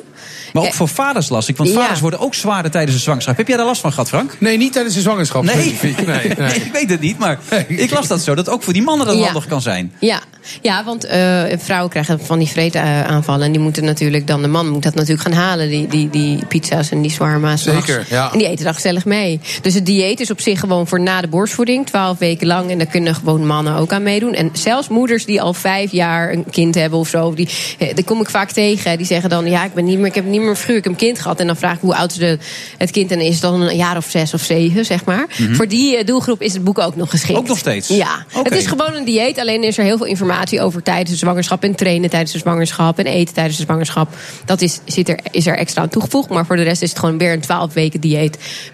Met trainingen. Oké, ja, we hebben het wel eens vaak over gehad natuurlijk. Omdat ik me wel zorgen maak over jou. Weet je Ja, wel. Dus- ontzettend lief van je, Wilfred, dat ik... ja, maar eh, dat heb je allemaal geprobeerd, hè? heb je ook al verteld. Ik heb de Killerbody eh, van, van A tot Z gelezen. Echt niet? Heb je dat echt gedaan? Nee, nee, natuurlijk niet. Maar heb je het Killer Body dieet wel eens geprobeerd? Nee. Zou je nee. het willen? Nee, ik denk het ook niet Nee. eigenlijk. Nee. Nee, nou ja, dan- maar ik, ik wil, ik wil, ik wil, ik wil, ik wil bent, met, met liefde een keer lezen. Heb je er Nou ja. eentje bij je? Nee, maar ik kan er wel eentje naar je opsturen. Nou, dat, dat moeten we, spreken we af. Ja. Nee, Want maar hij is gewoon een wereldgozer, die gozer. Die Nee, moet gewoon, ik, ik weet moet je wel. zeggen, ik moet zeggen dat, het, he- eh, dat mannen veel makkelijker afvallen als vrouwen als ze eenmaal beginnen. Het is gewoon even de eerste stap. Die eerste week is heel moeilijk. En mensen denken altijd dat mijn boeken voor eh, vrouwen zijn. Maar dat is dus niet zo. Killer Body Dieet, eh, nou, die, die heeft het vooral ook heel goed gedaan bij mannen. M- bijvoorbeeld de man die mijn alarm installeerde. Die kwam bij mij twee weken lang alarm daar heb je geen relatie mee gehad? Nee, nee, nee. Maar die, Nee. die at iedere, iedere keer door de middag, tussen de middag patat. En op een gegeven moment was hij klaar na twee weken. Toen gaf ik hem het boek cadeau. En toen stuurde hij me precies twaalf weken later een foto. En toen was er 18 kilo af. Staat ook op mijn Instagram. Gram, Ja. Killer Body Books. Daar heb ik alleen maar voor- en na-foto's. Echt, die buik was gewoon helemaal weg. En dan zei ik, wil je echt bedanken. Want ik was er zelf niet eens op gekomen. Hij was er ook niet mee bezig. Maar omdat ik hem dat boek Nee, hij was altijd met die alarminstallaties bezig natuurlijk. Ja. Dus daar dacht hij niet over en, na nu, en hij eet nog steeds patat. Hij zegt, ja, ik eet nog steeds patat. Ik heb eigenlijk niet zoveel veranderd, maar het komt er niet meer aan. Nou ja. En hij is gewoon weer patat gaan eten. Maar in ieder geval, eh, ja, dus als je wilt, dan stuur ik het naar je op. Graag. Het Ik is ga heel ik zal het makkelijk. lezen en ik zal mijn reactie erop eh, laten weten. Ja, op Ja, Instagram je was Op. Instagram, ja, een fotootje. Nou ja, weet je wat, wat zo makkelijk is aan het, wat, wat zo makkelijk is en waarom het zo'n succes is, is dat je niet hoeft na te denken eigenlijk. Dus je hoeft niet veel te lezen, je hoeft alleen een boodschappenlijst te halen en Ja. dan gewoon te doen wat er staat. Weten, s ochtends dit, s middags dat, s avonds dat. En niet En die nadenken. nadenken is lekker gewoon. Ja, want mensen willen Ja. het niet zelf verzinnen en ze weten ook niet zo goed wat ze moeten maken. Dus vandaar dat ik dat zo makkelijk heb gemaakt. En dat denk ik wel het succes. En die wonen is bij elkaar in de buurt volgens mij trouwens. Want jij woont in Broek op Waterland, toch? Dat klopt, ja. Oh. Nou, daar woon jij vlakbij denk ik dan nu. in Purmerland, nou, het op zich. Ietsje verder, maar dan Ja. kun je in principe met, eh, met jouw killerbody op de fiets stappen en even bij mij langs rijden. Je in de brievenbus Dat zou zo gooien. kunnen inderdaad, ja. Dat wil ik best doen. Ja, en dan krijg jij een shirtje van hem terug. Van, Ja. krijg, jij, krijg jij ook wel eens shirtjes nu voor het programma? Soms wel, ja. Nou Ja? ja ik, heb, ik heb zelf niet een shirtcollectie. Nee. Maar ik heb er wel één gekregen van, eh, van Danny Landzaat. In de eerste wedstrijd eh, die hij in de Champions League speelde bij Willem II. Oké. Daar ben ik natuurlijk supporter van. Oh ja, Willem II supporter ja, inderdaad. dus ja. toen heb ik dat shirt gekregen. Dat is voor mij wel heel bijzonder. Ja. Waar hangt hij dan nu? In de kast. ja. Die heb je niet opgehangen. Je denkt van, hè, mijn Nee, club... nee, want dat vind ik ook bijzonder. Lijst je hem in, maar ik vind hem ook aan allebei de zijden mooi. Dus als je hem dan ophangt, dan zie je maar één kant. En dan weet ik niet welke Ja, maar als kant je in de kast nou ligt, wil zie je geen enkele kant meer. Nee, maar ik haal hem er zo af en toe uit. En ik pas hem namelijk ook. Hè? Ja, maar dat komt omdat die shirtjes in de eind jaren 90, dat was allemaal XXL. Die zijn pas nu weer helemaal getailleerd geworden. Maar vroeger waren voetbalshirts waren echt eh, slaapzakken. Oh. Ja. Ja, zoals zoals uh, Arsène Wenger nog steeds van die slaapzakken aan heeft. Ja, inderdaad, zo'n jas ja. inderdaad. Ja. Eh, even voor de duidelijkheid, hij maakte het programma op RTL 7. Dat is de derde aflevering al, de derde serie toch als De- de- ja, derde seizoen, ja, klopt. Ja. Waarbij die mensen op gaat zoeken die shirtjes hebben geruild met een andere speler. En daar zit vaak een leuke anekdote aan. Nou begrijp ik, dat hebben we ook een opname van, dat, dat Rafael van der Vaart er niet zo heel veel meer heeft. Klopt. Ik heb een geweldige vader. Die, eh, Op zondag nog wel eens een keer eh, natuurlijk, eh, je kent het, voetbal, amateurvoetbal, kantine, dronken thuiskomen. En zin hebben in een, eh, in een eh, frikandelletje. En, eh, ja, toen had hij het vet aangezet, maar hij was in slaap gevallen. En eh, ja, best wel erg verhaal is het huis bijna helemaal afgebrand. En, eh, Ja, hij lag ja, lekker lachen. Hij was, hij was bijna zelf een frikandelletje geworden. Ja. Oh my god. Ja, het is eigenlijk verschrikkelijk. Ik moest er ook om lachen, maar dat komt natuurlijk ook hoe Rafael het vertelt. Ja, ja. Dat hij bijna zelf een frikandelletje was geworden. Maar het is wel zo dat zij, eh, ik geloof vier maanden in een Van der Valk hotel hebben moeten wonen... om die roetlucht uit het huis te krijgen. Echt waar? En er is dus ook ongeveer 60% van zijn shirtcollectie is verbrand. Ja, terwijl er echt. Ik neem aan, Rafael is een liefhebber, dat het ook een soort sentiment voor hem was, natuurlijk, die shirt. Eerlijk gezegd niet. Nee, Dat zie je wel vaker bij grote voetballers. Die geven niet zo heel erg om die shirts. Oké. En die hebben, je hebt ook typisch, ik heb Frank de Boer, die zat ook in het vorige seizoen. Die heeft bijna geen shirts, omdat hij zei... Ja, ik wil dat mensen naar mij toe komen om shirtjes te ruilen. Ik ga geen shirtjes ruilen, ik ben Frank de Boer. Oké. Ik heb er nog eentje van Jaap Stam toen hij voor de eerste keer kampioen werd van, bij Manchester United. En toen kwam ik naar buiten, had ik me geïnterviewd, zei hij, die is voor jou. Dat vond ik toch wel bijzonder. Hè? Maar het is toch ook ontzettend mooi. Het is namelijk de herinnering. De, Fire die- zit een beetje te lachen zo, waar gaat het over? Maar goed. Ja, maar het is, het is een hele mooie traditie. Kijk, je speelt een wedstrijd tegen elkaar. En het is ook een soort respect naar, naar, naar de tegenstander. En je houdt iets tastbaars over aan een mooie wedstrijd. Oké. Vind je dat niet? Nou ja, ik heb niet zoveel met voetbal. Nou ja, dat hoeft ook niet. Maar de, de verhalen die bij shirtje ruilen voorbij komen... die gaan niet altijd over voetbal. Nee, die gaan om het, over het verhaal erachter. En dan Ja. zo'n frikandelverhaal is dan ook wel weer bijzonder. Ja, precies. Ja, dus eh, dat vind ik ook. Sommige verhalen zijn echt. Ja, da- da- da- da- dan, komt, dan wordt de geschiedenis herschreven.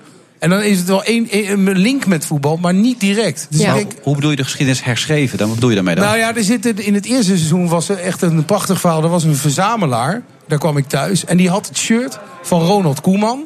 Dat hij heeft gedragen in de wedstrijd in 1988. In de wedstrijd tegen West-Duitsland. Ja. Uitslag, Wilfred? Het 2-1 natuurlijk. Wie scoorde er? Eh, Marco van Basten maakte de laatste. Die ging Kohler voorbij. Eh, en we hebben de penalty gehad volgens mij ook nog, toch? Met Koeman. Koeman, ja, precies. Ja. In die wedstrijd werd een beetje de oorlog opgelost. Hè? Wij waren natuurlijk allemaal zo. eh, In die tijd hadden we allemaal gewoon een, een gezonde hekel aan Duitsers. Ja, zo kun je het wel omschrijven. In Jan Boskamp heeft het nog steeds. Ja, Precies, door. Ja. maar in die wedstrijd werd dat een beetje opgelost. Nederland won. De shirtjes van Koeman, die, eh, Koeman die ruilde zijn shirt tegen... Toon, toch? Of niet? Toon, ja, Olaf. Toon, ja. Jeetje, dat je dat allemaal weet. Ja, dit is basiskennis, hè? Van Ja, dat is wel Oh. basiskennis Is het dit, ja. ja. Oh. Maar wat gebeurde er vervolgens? Ronald Koeman pakte dat shirt van Toon... en veegde daar zijn bips mee af. Ja, in beeld. In beeld, In hè? beeld, ja. Voor miljoenen kijkers in Europa. Ja, En ik moet je eerlijk zeggen, ik was tien jaar oud. Ik stond te juichen voor de televisie. Maar als hij dat heden ten dagen zou doen, dan word je gewoon geschorst. Want dat Ja. kan natuurlijk absoluut niet. Nou heb ik contact met die Olly Toon gehad via Juri Mulder. Die kent hem van eh Schalke 04. En ik vroeg hem, kan ik ook bij jou een shirtje ruilen komen draaien? En toen zei hij, ik heb nog altijd pijn in mijn hart... van het feit dat Koeman nooit zijn excuses heeft aangeboden... voor dat incident. Nu is het aan mij de taak om dat te regelen natuurlijk. En dan, ja, dan herschrijf je de geschiedenis een beetje. Maar dat, dat ga je nog doen of heb je dat Nou, gedaan? ik, Koeman die geeft geen interviews zoals je weet. Nee. Je mag niet meer bij... Je komt niet eh, eens in de buurt van het nee. stadion. eh, Dat is Nee, verschrikkelijk dus, eh, inderdaad. Ja. nou, ik, ik wacht eh, net zo lang totdat eh Koeman eh, ja daarop zegt. Dat is ook heel lang wachten dus. Nee, nee, nee, dat gaat wel gebeuren, lijkt me toch? Nou, Ronald, Ronald is wel bezig nu met zijn imago. Dus dat zou hij wel eens best belangrijk Ja, kunnen vinden, ja, volgens dat mij. denk Om dat te doen. ja. En het kan toch ook helemaal geen kwaad? Integendeel. Een beetje verbroedering, hè? In dat, dat is toch ook alleen ook. maar mooi. Dus ja, in die zin vind ik het mooi dat dat programma daardoor dan toe, eh, kan leiden, zeg maar. Ja. Nou, ik Ja. hoop dat het nog heel lang doorgaat ook eh, op die zender. Ja, dat, dat is de vraag, eh, Wilfried Gené. Maar wat het erg is, is dat jij ook indirect ook verantwoordelijk bent voor de toekomst van dit programma. Omdat wij de lead-in zijn van jouw programma. Ja, daar heeft het natuurlijk alles mee te maken. Ja. Dus ja, we wachten af in spanning. Ja. Nou ja, ik vrees dat ik dan eh, slecht nieuws voor je heb als ik het zo een beetje in kan schatten. Ja, er moeten wel hele gekke dingen gebeuren, wil dat niet doorgaan. Ja, dus, eh, maar dan kan je meegaan toch daar naartoe? Ja, nou ja, dan moeten we tegen die De tijd maar directeur gaat ook al mee, las ik Ja, vandaag. ik heb dus, het ook gehoord. Ja. Hij is Ja. onder zijn bureau vandaan geklommen en, eh, en weg. Ja. Ja.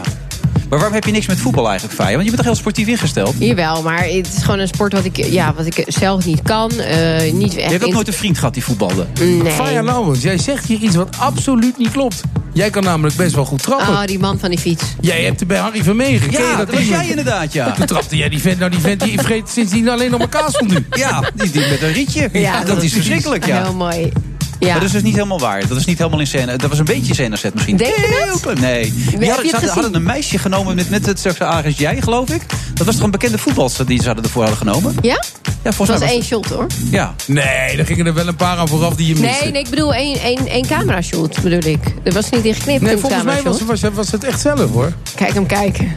Mmm, denkt hij. Ik, Nee, ik herinner me dat ze er iemand voor hadden toen, maar... Ja, man.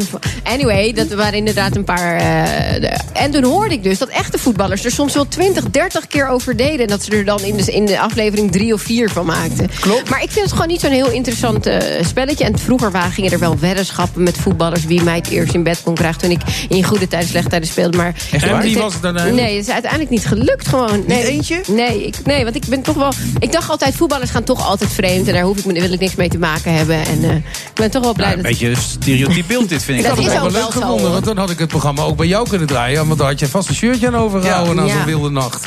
Ja, jeetje. Maar je hebt geen shirtjes er daaraan overgehouden? Nee, nee? nee, ik heb het Nou niet ja, dan gedaan. gaat dat niet door. Je hebt wel andere shirtjes die je hebt geruild, of niet? Nee, niet dat ik me kan herinneren. Oké. Nou, eh, Frank, aanstaande vrijdag en maandag weer? Ja, na jouw programma. Ja, dus, daar zijn we er eh, wordt het nou Ja. heel goed bekeken? Redelijk goed. Ja. Ik ben tevreden met de cijfers. Kan altijd beter. Dankjewel, Frank Evenblij. En je moet even met die boek regelen, maar je fiets Ja, gewoon dat bij gaan we me doen. Ik ga- ik ga het doen. Tot zo naar de reclame. BNR Nieuwsradio. The Friday Move. De uitslag is helder.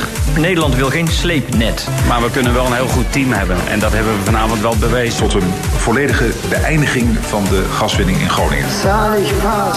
Wilfred Genee. Antje Oosterhuis, Vivian Mentel, Thijs Zonneveld en nog veel meer mensen te gast in deze uitzending van de Friday Move. In de Doubletree bij Hilton Hotel, Sky Lounge met DJ Thomas Robson. En wat bijgeluiden.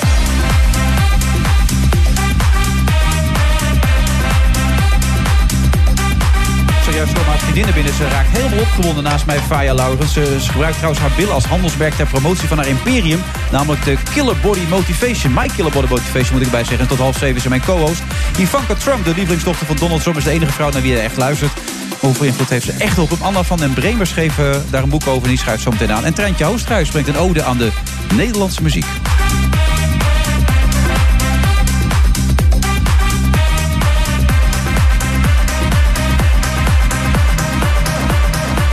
Je wilt ze in de armen vliegen, zag ik. je Ja, het is toch altijd leuk als je weer ziet. Ja? Ja. Zie je ze niet zo vaak dan of zo? Nee, iedereen is druk. En eh, nou ja, één vriendinnetje die daar staat, Widia, die heeft 12 jaar in eh, New York gewoond. Die is net terug. En Marcia zie ik eigenlijk bijna ook nooit. Dus we zien elkaar eigenlijk bijna nooit. Maar dat zijn wel je beste vriendinnen ondertussen. Ja, ondertussen al jaren, echt 15 jaar of zo. En wat maakt het zo bijzonder dan, die brand die jullie hebben dan? Mm, nou, we hebben zeg maar een vriendengroepje, die hebben we echt al 15 jaar. We hebben inmiddels allemaal ons eigen leven, drukke carrières. Eh, Sommigen hebben kinderen gekregen. En dat je gewoon nog steeds wel goed bevriend blijft. En ook niet zo'n verwachting hebt. Dat je altijd maar iedere week moet bellen. Of dat je, ja, dat, dat als je belt dat het altijd goed is. Al spreek je elkaar een half jaar niet, weet je wel. En dat, Ja. Het, ja, dat het gewoon altijd echt is. En dat je altijd terecht kan. Is het dan bijna een soort familie of ga ik dan iets te ver? Oh, jawel, zeker wel. En, ehm, Ja, ze knikken nu ook. Ja, dus we ja. weten ook echt alles van elkaar. Want het gaat dan al zo lang terug, zeg maar. Ja, Ze hebben dus ook alles van dichtbij meegemaakt van die laatste 15 jaar voor jou. ja zeker wel. Dat was best heftig, als je erover nagehad. Ja. Verschillende mannen. Een neefje dat is overleden op een verschrikkelijke manier. Je ex die is overleden twee jaar geleden. Ja, die kennen ze ook allebei heel geleden. goed. Ja. Eh, dus ja, En wat, wat, wat waren ze toen in die periode voor jou dan? Toen ik, eh Widia heeft zelfs voor Daniel gewerkt in een hotel van Daniel. Dus eh, ja, zijn, ja zijn, mijn vriendinnen zijn gewoon mijn vriendinnen. Zijn er echt voor me geweest, maar je moet niet ophouden. Waar moet ik ophouden dan? Ja, omdat ik gewoon emotioneel word. Dat is toch niet erg? Nee, ja, wel. Ik heb gewoon, ja, ik heb gewoon niet zo'n zin meer om altijd over die ellende te praten. Weet je? Nee, dat snap ik heel goed. Maar we proberen juist de positieve kant eruit op te lichten. Want volgens mij zijn zij er voor jou. Jawel. Toch? En dat is toch heel fijn? En volgens mij gaat het op dit moment toch goed? Jawel, jawel, maar het is niet altijd makkelijk. Ik bedoel, Shai heeft het ook heel erg moeilijk met dat vader die niet meer is. En ja, dat is ook soms een beetje zit met je handen in het haar hoe je met bepaalde acties omgaat, weet je, van kinderen. En Irem heeft trouwens ook moeilijk. Irem heeft een beetje examenvrees, die gaat nu examen doen. Opvoeden is gewoon sowieso het allermoeilijkste wat er is. Ja, Ja, dat ken ik inderdaad, dat gevoel inderdaad. En zeker als er nog dat soort dingen bij komen ook. ja, ja. Maar, maar vind je dat je het zelf goed doet op dit moment? Gaat het goed in dat opzicht ook? Ehm, Nou, ik moet als moeder wel echt heel veel dingen ook nog zelf leren. En eh, ja, dan denk je dat je er bijna bent, weet je wel. Met een dochter bijvoorbeeld van nu ah, bijna 18 de volgende maand. Ja. Maar dan komt er weer bij dat ze dan ook wel weer haar dingetjes heet. Ik denk, oh jeetje, weet je. Met, ja, dat ze gewoon ook gewoon verdrietig is over het verlies van Daniel. Dat is toch haar stiefvader ook eigenlijk wel altijd geweest. En dat ze niet zo goed weet hoe ze daarmee om moet gaan. En dan die examens. Zij voelt ook een enorme druk. Ja, kinderen van tegenwoordig voelen sowieso een enorme druk. Dat heeft ook gewoon te maken met dat social media en die verwachtingen. Ze willen allemaal zoveel materie hebben en ze vergelijken zich continu met, met een ander, weet je wel. En dat kan je gewoon bijna niet tegengaan. Wij hadden dat in onze tijd niet. We hadden geen mobiele telefoons en Facebook en Instagram eh, continu daarmee bezig. En ik merk gewoon dat, ja, dat de kinderen van tegenwoordig daar zo druk mee zijn. En eh, zich continu eh, proberen te identificeren met allemaal fantastische Insta-modellen of mensen die allemaal materie hebben en eh, dan willen ze dat ook en dat lukt dan niet en die, die, die druk is gewoon enorm groot. En Maar toch had je dat zelf als kind ook, begrijp ik. Je had een focus, je wilde ooit onafhankelijk zijn. Ja, dat, dat- had je als kind voor jezelf gecreëerd Ja. namelijk. Waarom, Ja. waarom had je dat dan wel al dan ook? Omdat wij als, ki- als kind hadden wij niets. Dus zeg maar, mijn moeder had niet zoveel. En op een gegeven moment zaten we in een sociale dienstuitkering. En ik wilde ook die Nike schoenen aan. En ik wil- wilde ook mooie kleren. En dat geld was er gewoon niet. Dus voor mij was er gewoon een hele grote motivatie om dat voor mezelf te verdienen. Maar nu leven we in een tijd dat mijn kinderen denken dat ik dat allemaal wel heb. En dat ik dat maar moet kopen, zeg maar. Weet je wel. En dat dat, ook normaal het succes is. wat je nu hebt natuurlijk. Dat zal ook op hun afstralen, toch? Of- Jawel, maar het, ja, het betekent niet dat je altijd maar Rolexen voor verjaardagen moet geven. En Nee. auto's als je dochter 18 wordt. Maar dat wordt er op een gegeven moment wel bijna verwacht. En de- de- die maatschappij is wel een beetje verpest, vind ik. Eigenlijk. Ja. En dat vind ik soms jammer om te zien. En ik probeer juist mijn kinderen te leren dat als je iets wil, dat je er zelf heel hard voor moet werken. En ik ben juist niet de persoon wat dat soort dingen allemaal gewoon maar klakkeloos geeft. Omdat je dan je kind niet meer motiveert om het zelf te creëren voor zichzelf. Dat lijkt me ook wel lastig hoor. Want ik, ik vind vaders zijn het moeilijkste wat er is, als Ja, ik het heel eerlijk ben. hartstikke moeilijk ja, ouders echt, zijn. of je weet nooit of je het goed doet. Je hebt altijd het idee van ik zou het anders moeten doen. Maar eigenlijk, eh, als ik nou naar jou kijk, vind je dan dat imperium voor jou opbouwen makkelijker dan ouder zijn? Ja, is veel makkelijker. Echt veel makkelijker. Ik heb een vriendinnetje, die is eh, 37, die was gisteren bij mij. Die woont in Groningen en die denkt nu opeens... shit, moet ik niet een kind krijgen? En toen zei ik echt tegen haar, nee. Nee, Ange, je bent hartstikke gelukkig met je paarden. Je doet lekker, ieder, ze doet dan veel wedstrijden. Je vliegt naar Dubai, doe je een wedstrijd. Hoeft niet na te denken over een oppas. Begin er niet nu nog aan, want jullie hebben zoveel vrijheid. En het is gewoon niet altijd ro rooskleur en maneschijn Nee. een kind krijgen. Het wordt er altijd... Toen ik natuurlijk mijn kind kreeg, was ik 18. En dan denk je op dat moment aan een babytje... en leuke kinderkleertjes kopen en leuke vlechtjes in het haar. Maar je denkt niet aan de realiteit en wat er daar nog komt. Ik heb me constant als moeder schuldig gevoeld. Toen, ook toen ik in goede tijden zat en alleenstaande moeder was. Nou, ze ging dan wel altijd naar de vader. Maar schuldig als de scènes uitlopen. Schuldig als je je kind ophaalt en de volgende dag om zeven uur weer naar een oppas moet. Dat is gewoon, ja, gewoon moeilijk. Het is gewoon echt moeilijk. En het is ook het allerleukste wat er is. Want aan de ene kant, als je kind zegt: Mam, ik hou Maar je van zou je. het en niet je willen bent- missen, toch? Voor de nee, duidelijkheid. nooit, Nee. nooit. Weet je, het is super mooi. Maar als- je kind verdriet heeft. En dat is gewoon wel echt het allerergste wat er is. En dat je, het niet, dat je gewoon niet zo goed weet wat je daarmee moet doen. Als je kind niet lekker in de vel zit, zeg maar. Dat is echt moeilijk. Nee, maar, maar omdat je zelf natuurlijk ook een pittige jeugd hebt gehad. Je moeder heeft vier kinderen bij drie verschillende mannen. Die zijn vaak verhuisd enzovoort. Heb je dan altijd gedacht, dat wil ik anders en beter doen? Ja, en uiteindelijk weet ik niet of ik het per se beter heb gedaan. Heb ik mijn moeder heel erg veroordeeld en ook heel erg moeilijk gemaakt. En denk ik dat het nu toch achteraf best wel heel goed heeft gedaan. Ja. Want het is gewoon heel moeilijk. Leeft ze nog of niet? Ja, ja, ja. ja. En Zeg je ook tegen haar? Ja, ja, ze is er elke vrijdag bij ons. En eh, ja, ze zegt ook, je krijgt nu gewoon soms een spiegelvaai, zoals jij ook. Ja. ja, ja. Dus dat is wel fijn dat je het nog met haar kan delen. Want je vader is er helaas niet meer. Maar Nee. dat kan je met je moeder dus nog delen. Ja, ja, ja, zeker wel. En ze is ook echt een hele grote steun Ja. voor mij met de kinderen. En, En voor, ook voor de kinderen. En zij dus ook. En daar ga Ja. je straks mee hele leuke dingen doen. Ja, we hebben Girls Nights. Komen nog eh, twee vriendinnen. We gaan in de pyjama op de bank video's kijken.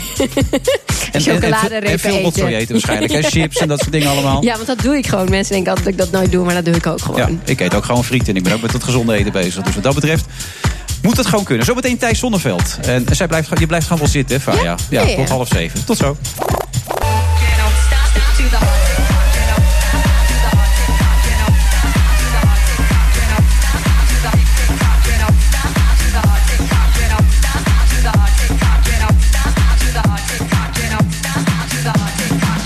U, eh, u luistert naar de Friday Move vrijdag 30 maand. Naast mij nog steeds Faya Laurens, die straks een eh, Girls Night Out heeft. Nou ja, niet echt oud, het is in eigenlijk. Ja, Heb ik het goed begrijpen? lekker dus eh, lekker op de bank met allemaal chips, chocola, snoep. Ook alcohol eigenlijk, of niet? Of doe je dat? Jawel, ja, ik wel, Klein ja. glaasje wijn erbij ook? Jawel, ja. Ja, maar Ja. goed. Dan gaat het weer over sport. Ik kan er niks aan doen. Je hebt niks met voetbal. Hoe zit het met wielrennen? Ehm, nou ja, ik vind die benen wel altijd heel mooi van wielrenners. Nou ja, dat is wel iets. Ja, en ik vind Ja, het heel beentjes, erg knap. Ik heb wel zo'n filmpje gezien, eh, volgens mij van Sven Kramer, hoe hij traint. En eh, daar heb ik wel bewondering voor. Het is gewoon ontzettend zwaar. Ik Ja, snap dat is dat. eigenlijk een schaatser, hè? maar die, die, die zit ook veel op de fiets. Oh ja, dat is Ja. het. Oh, nee, Ja, na- Sven is een, schaatser vermomd als... Een wielrenner vermomd als schaatser. Nou, maar die benen zijn hetzelfde, maar ik vind wel, ik snap wel dat die, dat die, eh, dat die doping nu steeds naar boven komt. Omdat ik denk dat het is toch ook eigenlijk niet menselijk om zo lang op zo'n fiets zo hard te gaan fietsen. Nou, eigenlijk doen ze het niet meer, zeggen ze nu. Hè? Dat Ja, is een dat geloof tijd ik van vroeger. Hè? Ja, Thijs, is nu op. helemaal voorbij. Totaal, hè? Nee, daar geloof ik niks van. Nee, maar, Maar ik geloof het is in het voetbal niet anders, Wilfred. Denk je dat er net zoveel gebruikt wordt in het voetbal? Nee, toch? Waarom zou er in godsnaam iets minder worden minder, gebruikt? nou, het is veel minder zwaar voetballen. Het is 90 Maar- minuten toch? En eh, dan is het klaar. En het- Voetbal is eh, super. eh, het wordt tegenwoordig bijna alleen maar beslist op hoeveel meters je loopt en hoe atletisch je bent, hoe hoog je kunt springen. Waarom zou je in de meest. in de best betaalde sport van de wereld geen doping hebben? Als je het omdraait, is het toch heel raar om, te dat, om dat te denken. Ja, toch. Er wordt toch wel redelijk gecontroleerd in die voetballerij? Of, of ik heb het nog nooit geho- gehoord, klopt nou, het is wel een paar keer voorgekomen, Oh. maar niet, niet in grote mate. Er zijn niet veel voetballers gepakt. nou ja, volgens mij. Maar dat eh, ook cocaïne schiet nog gewoon binnen. Maar Volgens mij, als je, als je gewoon gaat kijken, als je gewoon gaat googlen, dan kom je er al genoeg tegen. Volgens mij zit jij er regelmatig met eentje aan tafel. Nee, niet meer. Die zit er toch niet meer? Johan Derksen. Die heeft oh, oh, gezegd oh dat ja, dat het zou ik deed. zeggen. Nee, ik dacht dat je Wim Kief bedoelde. Maar je bedoelt inderdaad eh, Johan Derksen. Dat, eh, ja, Johan heeft allemaal peppillen en zo gebruikt in zijn tijd. Oh. Want hij had toen een relatie met een zuster. Die zat stiekem meenam naar het ziekenhuis. En die wilde dan s ochtends, had ze nachtdienst. En dan kwam ze s ochtends om 7 uur thuis. Dan wilde ze nog even... eh, nog even Ja, en dan moest Johan, die was zo moe, die nam dan een peppil. Maar dat deed hij ook in de wedstrijd dan. Dan was hij nog een beetje fit om eh, een beetje actie te kunnen leveren. En dat vertelde hij ook trouwens gewoon allemaal. Dus het maakt het allemaal niet uit. Dus Ja, maar bij, voetbal is het grappig. En bij wielrennen dan eh, word, je op, word je opgehangen. Ja, dat is via- dat zo? dat maar dubbel word je dus. dan niet, is word je niet Laten- gedisqualificeerd als je gepakt wordt met doping en je, en je voetbalt? En eh, je hebt het WK net ge- gewonnen, dat kan ja, toch het gaat, tot, tot zo, het gaat meestal tot acht jaar en tegenwoordig tot tien jaar terug. Dus als Johan Derksen het vertelt, dan moeten we allemaal lachen, omdat het heel lang geleden is. Maar als, eh nee, als zeg, eh, Leontien van Moorsel nu zou bekennen, dan zou het een heel ander verhaal zijn. Dan gaan we er niet om lachen. Nee, nou Dat is ja, toch- er dat is toch dubbel? Er is een collega, Monique Knot, die er alles aan doet om dat naar boven te brengen, toch? Ja. Wat vind je daarvan? Ik vind dat dat haar volste recht is. Van Monique Knol om dat te doen? Ja, waar- waarom zou ze dat nu mogen doen? Als zij, als, zij de- als zij bewijs heeft dat dat zo is, dan heeft zij toch het volste recht om te proberen eh, te bewijzen dat zij eh, met oneerlijke middelen heeft gestreden. Maar de omerta, waardoor het eigenlijk niet zou mogen, dat vind je belachelijk dan? Ja, ja nee, natuurlijk. Ja, dat, is, dat is vreselijk. Ik bedoel, dat, is in, dat is met alles vre- dat, is in, dat is overal vreselijk. Of je nou een omerta hebt in de bankwereld of in de, in de voetbalwereld of in de wielerwereld. En ja, er is zeker een tijd geweest dat in de wielerwereld die omerta er was. En ik denk dat die de laatste jaren wel flink is doorbroken. Ja, dat is natuurlijk wel grappig. Want wat Faya begint over die doping. Terwijl iedereen probeert nu bij de doping weg te blijven bij het Oh. wielrennen. Jij probeert nu ook eigenlijk de, de, de schoonheid van de sport toch te beschrijven in dit boek. Wat je nu hebt gemaakt. Het Panini-album van Thijs Zonneveld. Nou ja, ik vind dat je als journalist alle kanten moet be- belichten. Dus de lelijke kanten, maar zeker ook de mooie kanten. Ja. Ja, maar wat wilde je met dit boek bereiken dan? Eh, nou ja, het is een verzameling van columns. En ehm, ehm, volgens mij leent dat zich eh, ontzettend goed voor om echt een. Nou ja, eh, wat ik al wat ik zelf wil zeggen, een verzameling. Dat je net zoals je panini plaatjes verzamelt en er hele leuke eh, plaatjes bij hebt zitten en lelijke plaatjes. Volgens mij kun je zo ook heel goed naar, naar een wielerpeloton kijken en een columnbundel erover maken. Ja, het is toch hey, door Voetbal Insight uitgegeven, zie ik nu. Dat wist ik helemaal niet. ja, dus dat is een groot imperium op Ja, Voetbal. Insight. Dat is echt niet normaal allemaal. Maar, maar als je nu voor het afgelopen jaar, dat is van het afgelopen jaar, hè, die heb, die heb, je er echt een beetje uitgepikt. Hè, van de belangrijkste en de beste. Wie springt er echt bovenuit voor jou? Nou ja, bedoel, laten we wel wezen, het Nederlandse wielrennen gaat gewoon supergoed. Ja, Eh, het gaat te goed, schets jij bijna. Dat het een beetje, je moet er gewoon oppassen dat de verwachtingen te hoog worden. Nou ja, ja we zijn in Nederland best wel, eh, best wel verwend volkje. Weet je, we zijn, eh, als we ergens naartoe gaan, dan verwachten we dat we gaan winnen. En als het dan toevallig een keer niet gebeurt, dan eh, zijn we meteen heel erg teleurgesteld. Kijk nu naar iemand als Dumoulin. Als hij dit jaar niet de Giro of de Tour wint, dan vinden we dat slecht. Ja, dat is het er ook. Ja, Ja, tuurlijk. Ja, Hè? weet je, je- moet wel blijven groeien. In, in heel veel sporten kun je winnen, verliezen of gelijk spelen. En meestal heb je dus 33% kans statistisch op één van die drie. En bij wielrennen sta je met 200 man aan de start en wint er één. Ja. Ja, dat is gewoon wel echt wel, een- echt wel iets anders. Dus, Nee, eh, er zit ook een beetje natuurlijk te fokken. Tuurlijk, tuurlijk is ook jouw taak. Ja. Maar ja, eh, ja, als je kijkt naar eh, ne- deze Nederlandse generatie renners, dat is wel een tamelijk bijzondere generatie. Maar dan springt hij er dus bovenuit, niet Nou, alleen ja, voor jou. Ja, vind ik wel, ja. Als je kijkt naar wat hij voor, als je de Giro kunt winnen, dat is. Ik, ja, ik heb dus nog nooit mee, ik had nog nooit meegemaakt dat een Nederlander een grote ronde won. Nee. Van 1980, net na Joost de Mel. Ja, hij heeft zelf ook op de fiets gezeten trouwens, voor de duidelijkheid, Thijs. Ja, als prutsertje. Oh. Ja.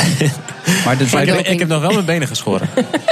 En geen doping inderdaad, nee. Nee, geen doping. Nee, toch? ik niet, nee. Nooit? Niet één keer? Nee, ik heb het wel sterk overwogen, maar ik heb het niet gedaan. En Wat hield, wat hield jou tegen dan?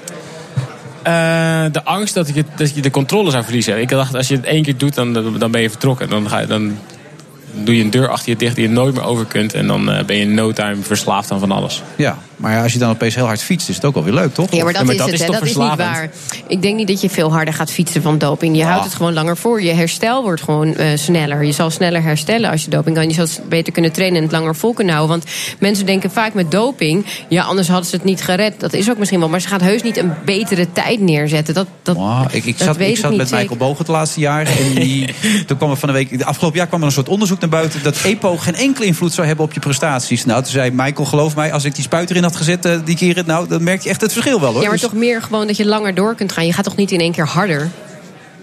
Thijs? Nou, het is allebei een beetje. Maar ik denk dat het wel terecht is dat je zegt, ja, je kunt veel harder trainen en je herstelt beter. Daarom is het ook zinvol voor alle sporten, denk ik. Ja. Hey, gaat hij hem dit jaar weer winnen trouwens, de Giro? Voor de duidelijkheid. Ehm, ik denk het niet. Ik denk dat het vorig jaar heel bijzonder was en dat alles goed viel. En dat het, hij gaat ongetwijfeld nog wel een keer een grote ronde winnen. Maar voorlopig gaat het dit seizoen niet heel goed met hem. Nee, dat is, tot nu toe valt het een beetje tegen Nee, allemaal. eh, het is veel ziek en pech. En eh, zijn vorm is echt nog lang niet wat het vorig jaar was. Dus absoluut geen doping. Ja, dat weet je nooit. Ja, het is, Nou ja, het is als je geval een doping gebruikt, dan herstel je heel erg snel. En Ja. en dan kan je beter trainen. En ja, Ja, het is in ieder geval een hele transparante renner. Daar kan je alles aan vragen. Die eh, gooit alles over de schutting. Je mag in al zijn waardes kijken. Je mag, in, eh, je mag alle vragen stellen. Dus ja, eh, er is geen enkele aanleiding om hem ervan te verdenken. Maar het wil niet zeggen dat je je hand voor in het vuur moet steken. want hoe lang, hoe lang hebben deze eh, renners dan zeg maar rust tussen zo'n zo'n drugseizoen in? Ehm, ja, het ligt er een beetje aan. De meeste een week of drie, vier of zo. En daar doen ze niks in? Nee, daar trainen ze nog wel een Nee, klein dus beetje door. ja, dan behouden ze al die spierscheurtjes. Dus in de eerste instantie, als jij eh, niet... Zou je niet leuk vinden om trainer te worden? Nee, als je geen doping eh, gebruikt, dan is het best logisch dat je een seizoen daarna niet zo goed eh presteert. Als je er niet echt even drie maanden helemaal uit bent geweest. Want je lichaam is helemaal nog niet hersteld van die zware belasting, zeg maar. Dus dat bedoel ik met doping. Met doping kan je maar doorgaan, maar het betekent niet dat je sneller bent, snap je? Je zit er echt wel goed in, hè? Nou ja, in de sport. Nee, in de sport snap ik dat wel. Dus ja, ik heb ook in de paardensport gezeten. En in die wedstrijden die ik deed, lange afstandswedstrijden, endurance, wordt in Dubai en Abu Dhabi alleen maar doping gebruikt. Zijn nu ook wel door de mangel gehaald. Want die paarden herstellen gewoon heel snel. Dus die kunnen zo'n 160 kilometer race ook blijven doen, blijven Ja. doen, weet je wel. Maar anders is het niet menselijk. Dus ik denk dat hij geen doping gebruikt. Is de conclusie van de sportarts Faja Laurens aan deze tafel. Maar van welke Nederlands mogen we iets verwachten dit seizoen? Dan? Waar, waar, waar Nee, zet jij je kaart op in? ik- Je, je panini-kaartje, zeg maar. Ik, eh, ik, ik denk dat we van Dumoulin zeker veel mogen verwachten. Maar niet, ik denk dat de Giro al misschien wel te snel komt. En het is nog heus wel, eh, het is nog een maand voordat hij begint.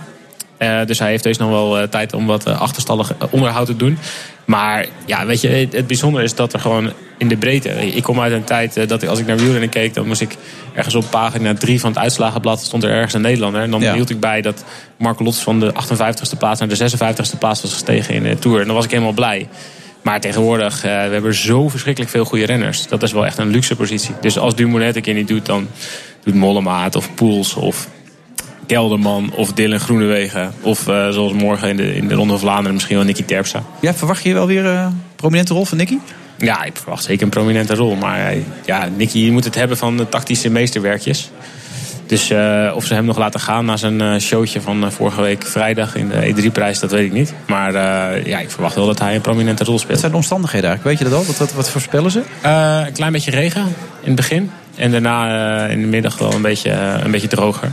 Je hebt trouwens allemaal mensen hier opstaan trouwens, hè? Eh, allemaal eh, bekend. Ik, ik, ik ken hem trouwens niet zo goed, want ik zit natuurlijk niet zo goed in het... Luca Piepernik. Maar die heeft nog een mooie anekdote, geloof ik, hè? We hebben er zelfs een soort opname van. Laten we even gaan naar Luca. En dit is de bel. Er moet dus nog een rondje gereden worden. En Nibali heeft hem gewaarschuwd. Maar het radiootje van de Sloveen deed het niet. De batterijen waren leeg. En Piebernik gaat af. Hij denkt te winnen. Maar dan beseft hij dat er nog een ronde gereden moet worden. Dat gebeurt toch bijna nooit, hè? Ja, ik denk aan Hilbert voor de Duin. maar- Hilbert, je moet ja. nog een rondje. Ja, Hilbert, Ja, Hilbert. ja, dit zijn, cadeau- Oh dit god, zijn wel cadeautjes voor columnisten natuurlijk. Ja, dat, ja, Ja. Zo'n jongen die moest dus in Messina, dus de, de, de, de geboorteplaats van Nibali. Waar, ja, Ni- Nibali is daar echt god. Hij moest Nibali beschermen in de laatste, in de laatste ronde. En in plaats daarvan dacht hij, nou jongens, ik, ja, eh, eh, laat op met Nibali, ik probeer het gewoon zelf wel. En Ja. eh, hij gaat dus tegen alle teamorders in en hij denkt te winnen. Maar toen moest hij dus nog een rondje.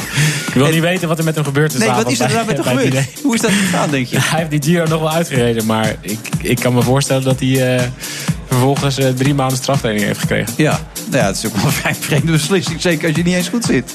Dat is wel bijzonder. Het Panini-album. Voor de liefhebber is dit, hè? Of ook voor de niet-liefhebber? Is het lekker toegankelijk? Zeg het maar. Nou, ik denk dat het wel toegankelijk is, maar... ehm, ehm, Kan ik hem, kan ik hem een faya volgens mij- meegeven voor vanavond? Zeker, Gewoon met de zeker. Volgens mij is wielrennen sowieso toegankelijk. staan er Weet je, foto's in van de morgen mooie Ronde van benen is het alleen maar tra- tekst? Oh. Joggingbroekje aan, Belgisch biertje, hele dag op de bank hangen. Het is het leukste wat er is. Ja. Mooi toch? Straks Parijs-Roubaix nog. Hopen dat het heel slecht is natuurlijk enzovoort. Het zou Het, geweldig het zijn. schijnt volgende week slecht weer te worden in Parijs. Ja, toch? Ja, dan moet het een beetje nog sneeuwen en zo. En weet je wel, heerlijk man. Daar kunnen wij echt als mannen van genieten. Van. Ja, ja, daar heb Ja, je de niks mee. bank Ik zie met- het inderdaad. nee, Maar nee, ik, hoor, ik hoor jou net ook iets zeggen over pyjama op de bank. dat is Jawel, gewoon maar onze dat is versie niet... daarvan. Ja, ja oké, dat is waar. Dat is mooi. Trainingsbroekie. En dan ga je voetbal Inside kijken dan Nee, en geen voetbal. Nee, Nee, geen voetbal. Inside. Nee? Wat ga je dan kijken? Ja, gewoon films of series of eh, Temptation Island of zo. Nou ja, zeg nou een serie. Het is niet te geloven allemaal. Thijs, wat, wat goed dat je het uit hebt gebracht bij Voetbal Insight. Complimenten daarvoor. Eh, succes met de volgende boek. en we komen elkaar snel weer tegen. Yes. Thijs Zonneveld, eh, expert op het gebied van eh, wielrennen, maar ook op veel meer sporten. U kunt het gewoon lezen in het AD en ook op andere podia. Tot later. BNR Nieuwsradio.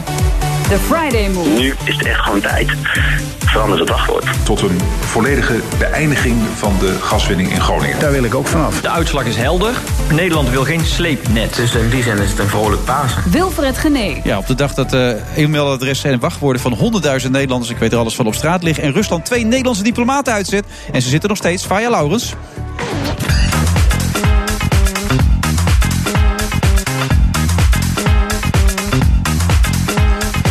En inmiddels ook op tafel bij ons zangeres Treintje Oosterhuis met eh, haar eerbetoon aan het Nederlandse lied.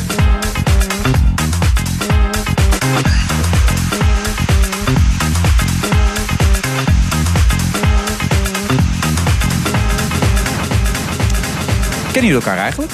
Nee, niet echt. Niet echt. Nee. Ik heb je al vaak gezien en ik weet van jou. Maar wij kennen elkaar niet persoonlijk. Dat is toch apart. Je denkt dat die, zo groot is de BN'erswereld natuurlijk ook niet. En dat ze elkaar allemaal kennen en vrienden van elkaar zijn. En het is wel dat je elkaar groet dan, omdat je BN'er bent ook. Of, ja, dat nog wel dan. Jawel, maar ik, ik, ik ken er niet zoveel hoor. Eh, Eigenlijk helemaal Ik niet. ook niet hoor. Nee. Echt nee, nee, ja, die komt elkaar tegen, weet je wel, in zijn studio of zo. Maar het is niet dat ik ze allemaal ken, nee. Dat- Noem eens een BN'er die je kent dan. Nou, Lieke en Victoria, daar heb ik mee gespeeld. En dan Bas Muis en Winston Post omdat, en Wouter de Jong... die hebben gewoon met mij in goede tijden gespeeld. Dus die ken ik dan. En dan heb je nog wel eens een keer een gastrolletje in een serie of iets gedaan. En daarvan ken je dan mensen. Maar je, en je bent bijvoorbeeld te gast ergens, weet je... waardoor je de presentator een beetje kent. Maar niet perso persoonlijk ken ik eigenlijk alleen maar Lieke en Victoria. En Gek? Winston en Bas. En Want de buitenwacht denkt natuurlijk dat we elkaar allemaal kennen natuurlijk. Eén grote vriendengroep. Ja, ja, noem maar eens drie treintje die je een beetje, waar je een beetje, beetje mee bent. Nou ja, in, in artiestenwereld heb je natuurlijk veel collega's. Ja, geen vrienden? collega's, Dus dat ja. zijn ook bekende Nederlanders. Nou, dan heb ik wel veel mensen die ik ken. Ja. Vrienden ook wel best wel veel, ja, maar het is niet. eh, Nee. En in de muziek In de wel muziek, ja. In de muziek heb ik wel veel collega-vrienden, zeg maar. Maar, Maar je hebt ook vrienden tussen zitten. Ja, Nou, in. Hilversum hebben we allemaal vrienden namelijk. Maar eh, op, meerdere eh, elkaar niveaus, toch? Ik bedoel, ik kan iemand onwijs waarderen die ik bijna nooit zie of spreek. Zoals? Ja. nou ja, Ja. Pascal Jacobsen Ja, dan wil je mee een duet is- zingen, begreep ik. Oh, nou ja. Ja, toch? Dat is een collega. Nee, maar Marco is ook... Dat, die zie ik nooit. Maar dat, Jij mag dat Marco zijn wel gewoon. mensen die ik echt wel warm eh, eh, dicht bij Je mijn hebt een hart duet hou. gedaan met Marco natuurlijk. Dus dan mag je dat. Mag je dat- Meerdere duetten. Meerdere duetten. Maar jij kan gewoon Marco zeggen. Ik zeg altijd meneer Borsato. Als je, Oh, echt waar? Nou, daar moet je echt mee ophouden. Ja, nee. Dan moet je echt gelijk mee Wat lijkt me ophouden. lekker dat je zo Marco kan zeggen tegen Ja. iemand. Hey, waar denk je aan bij... bij, bij eh, Aan muziek en, de, en Sisters of Soul of Soul. Sisters, Sisters of Soul moet ik dan meteen denken. Dat doen jullie toch met die meiden? Ladies, Oh, ja, de Ladies of Soul, ja. Maar als ik zeg de zee, eh, even luisteren. Denk je daar nog wel eens aan? Als ik mij alleen en eenzaam voel. Nee. Het is echt helemaal mooi nummer namelijk. Ga ik altijd kijken. Ik vind het echt een heel mooi nummer dit nog steeds. Heb je er zelf nog wat mee? Of? Ja, ik zing het ook nog steeds. Nu zeker weer omdat ik dit Nederlandstalige project doe. En dit is het liedje wat gedaan werd bij de opening van de Amsterdam Arena. Inmiddels de ja. Johan Cruijff Arena. Nee, nog niet. Dat gaat nog Oh, steeds, dat moet nog nog gebeuren. steeds Nou ja. gebeuren. En het lijkt er nog steeds niet op dat het ga- gaat gebeuren. Dus bij Nee. deze weer een oproep. Jongens, hallo, Johan Cruijff Arena. Oh, ik, ik heb dat al. eh, Ik, ik noem het al, de Johan Cruijff ja, Arena. ik ook, maar het is nog niet zo Maar dat liedje, dat, dat was toen echt voor die opening van die arena. En Ja. was, eh Rijkaard kwam dan met die fakkel aan, was wel een momentje. En daar is eigenlijk mijn eh Nederlandstalige carrière een beetje begonnen. Dus Ja. ik zing het nog steeds hoor, dat liedje. Ja, nu, nu las ik in een interview dat je het nogal direct vindt, het Nederlandse teksten. En Met Engels kan je er nog een beetje omheen. Nou ja, het is, weet je wat ik merk? En dat merk ik aan dit programma wat ik nu heb. Eh, alle verhalen die er schuil gaan in die liedjes. En dat zijn soms hele eh, positieve verhalen. Het, het- het kan van alles zijn. De geboorte van je kinderen. Of groot verdriet. Of heel grote vriendschap. Gewoon heel veel thema's. Die maak je voor het eerst mee in je eigen taal. Ja. En dat is toch anders dan in het Engels zingen. Het, ik vind het ook heel direct om in het Engels te zingen. Maar ik merk dat het voor mij en mijn publiek ook, die in de zaal zitten, dat het gewoon een soort driedimensionaler wordt. Want al die, eh, ja, wat ik zeg, verhalen, die, iedereen heeft zijn eigen anekdotes en levensgebeurtenissen eh, door de tijd heen. En daar hoort altijd wel een liedje bij. En, en, en in je eigen taal is dat toch anders. Hoe, hoe is dat bij jou? Nou, het uit je komt jeugd veel meer binnen eh, als in het Nederlands, vind ik wel. Want ik, het valt mij op dat bij het Engelse liedjes je altijd meezingt... maar eigenlijk niet eens weet wat je zingt. Totdat je een keer zelf liefdesverdriet hebt. En dan hoor je opeens dat al die liedjes over liefdesverdriet bijvoorbeeld gaan. Ja. En dat was me dan daarvoor bijvoorbeeld niet opgevallen. Maar bij Nederlands hoor je het echt zo meteen waar het liedje over gaat. Komt gewoon meteen binnen. Ja. Maar noem eens een nummer uit jouw jeugd wat nog steeds bijstaat bijvoorbeeld. Waarvan je denkt dat dat heeft toen... Oh, ik weet niet of ja, maar, eh, wat, wat, wat me echt bijstaat. Of nou een ja, Nederlands nummer wat jou echt wel raakt, zeg maar. Ik weet niet of ja, maar ik, ik, kom nu niet heel snel iets bij me op. Ik ga even nadenken. En jij, heb jij er eentje uit je jeugd, bijvoorbeeld Rijntje, wat die is je altijd bijgebleven? Nou, zonder dat ik het wist. Ik heb nu dus een programma en een cd'tje gemaakt... met allemaal liedjes door de eh, tijd heen. En er komt een liedje van Frans Halsema voorbij. Maar, Welke? eh, voor haar. Dat zing ik dan voor mijn dochter. Heb ik op mijn huwelijk gezongen voor mijn vrouw. Echt waar? Mijn Kijk. zus achter de piano, ik voor haar zingen. Ja, dat is zo'n mooi liedje. Zij En- verstaat de kunst van bij me horen. Ja, ja, dat is prachtig. Ja.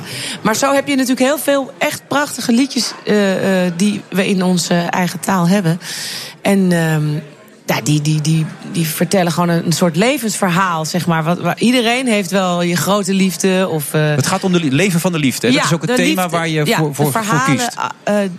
over liefde, daar gaan natuurlijk de meeste liedjes over. Maar in het Nederlands is het eigenlijk een soort ketting van liefdesverhalen. Vanuit alle invalshoeken, zo Ja. moet je het zien. Als de liefde niet bestond van Toon Hermans. Even, gewoon die doe je Ja. ook. Even luisteren. Als de liefde niet bestond, zullen ze stilstaan, de rivieren en de vogels en de dieren.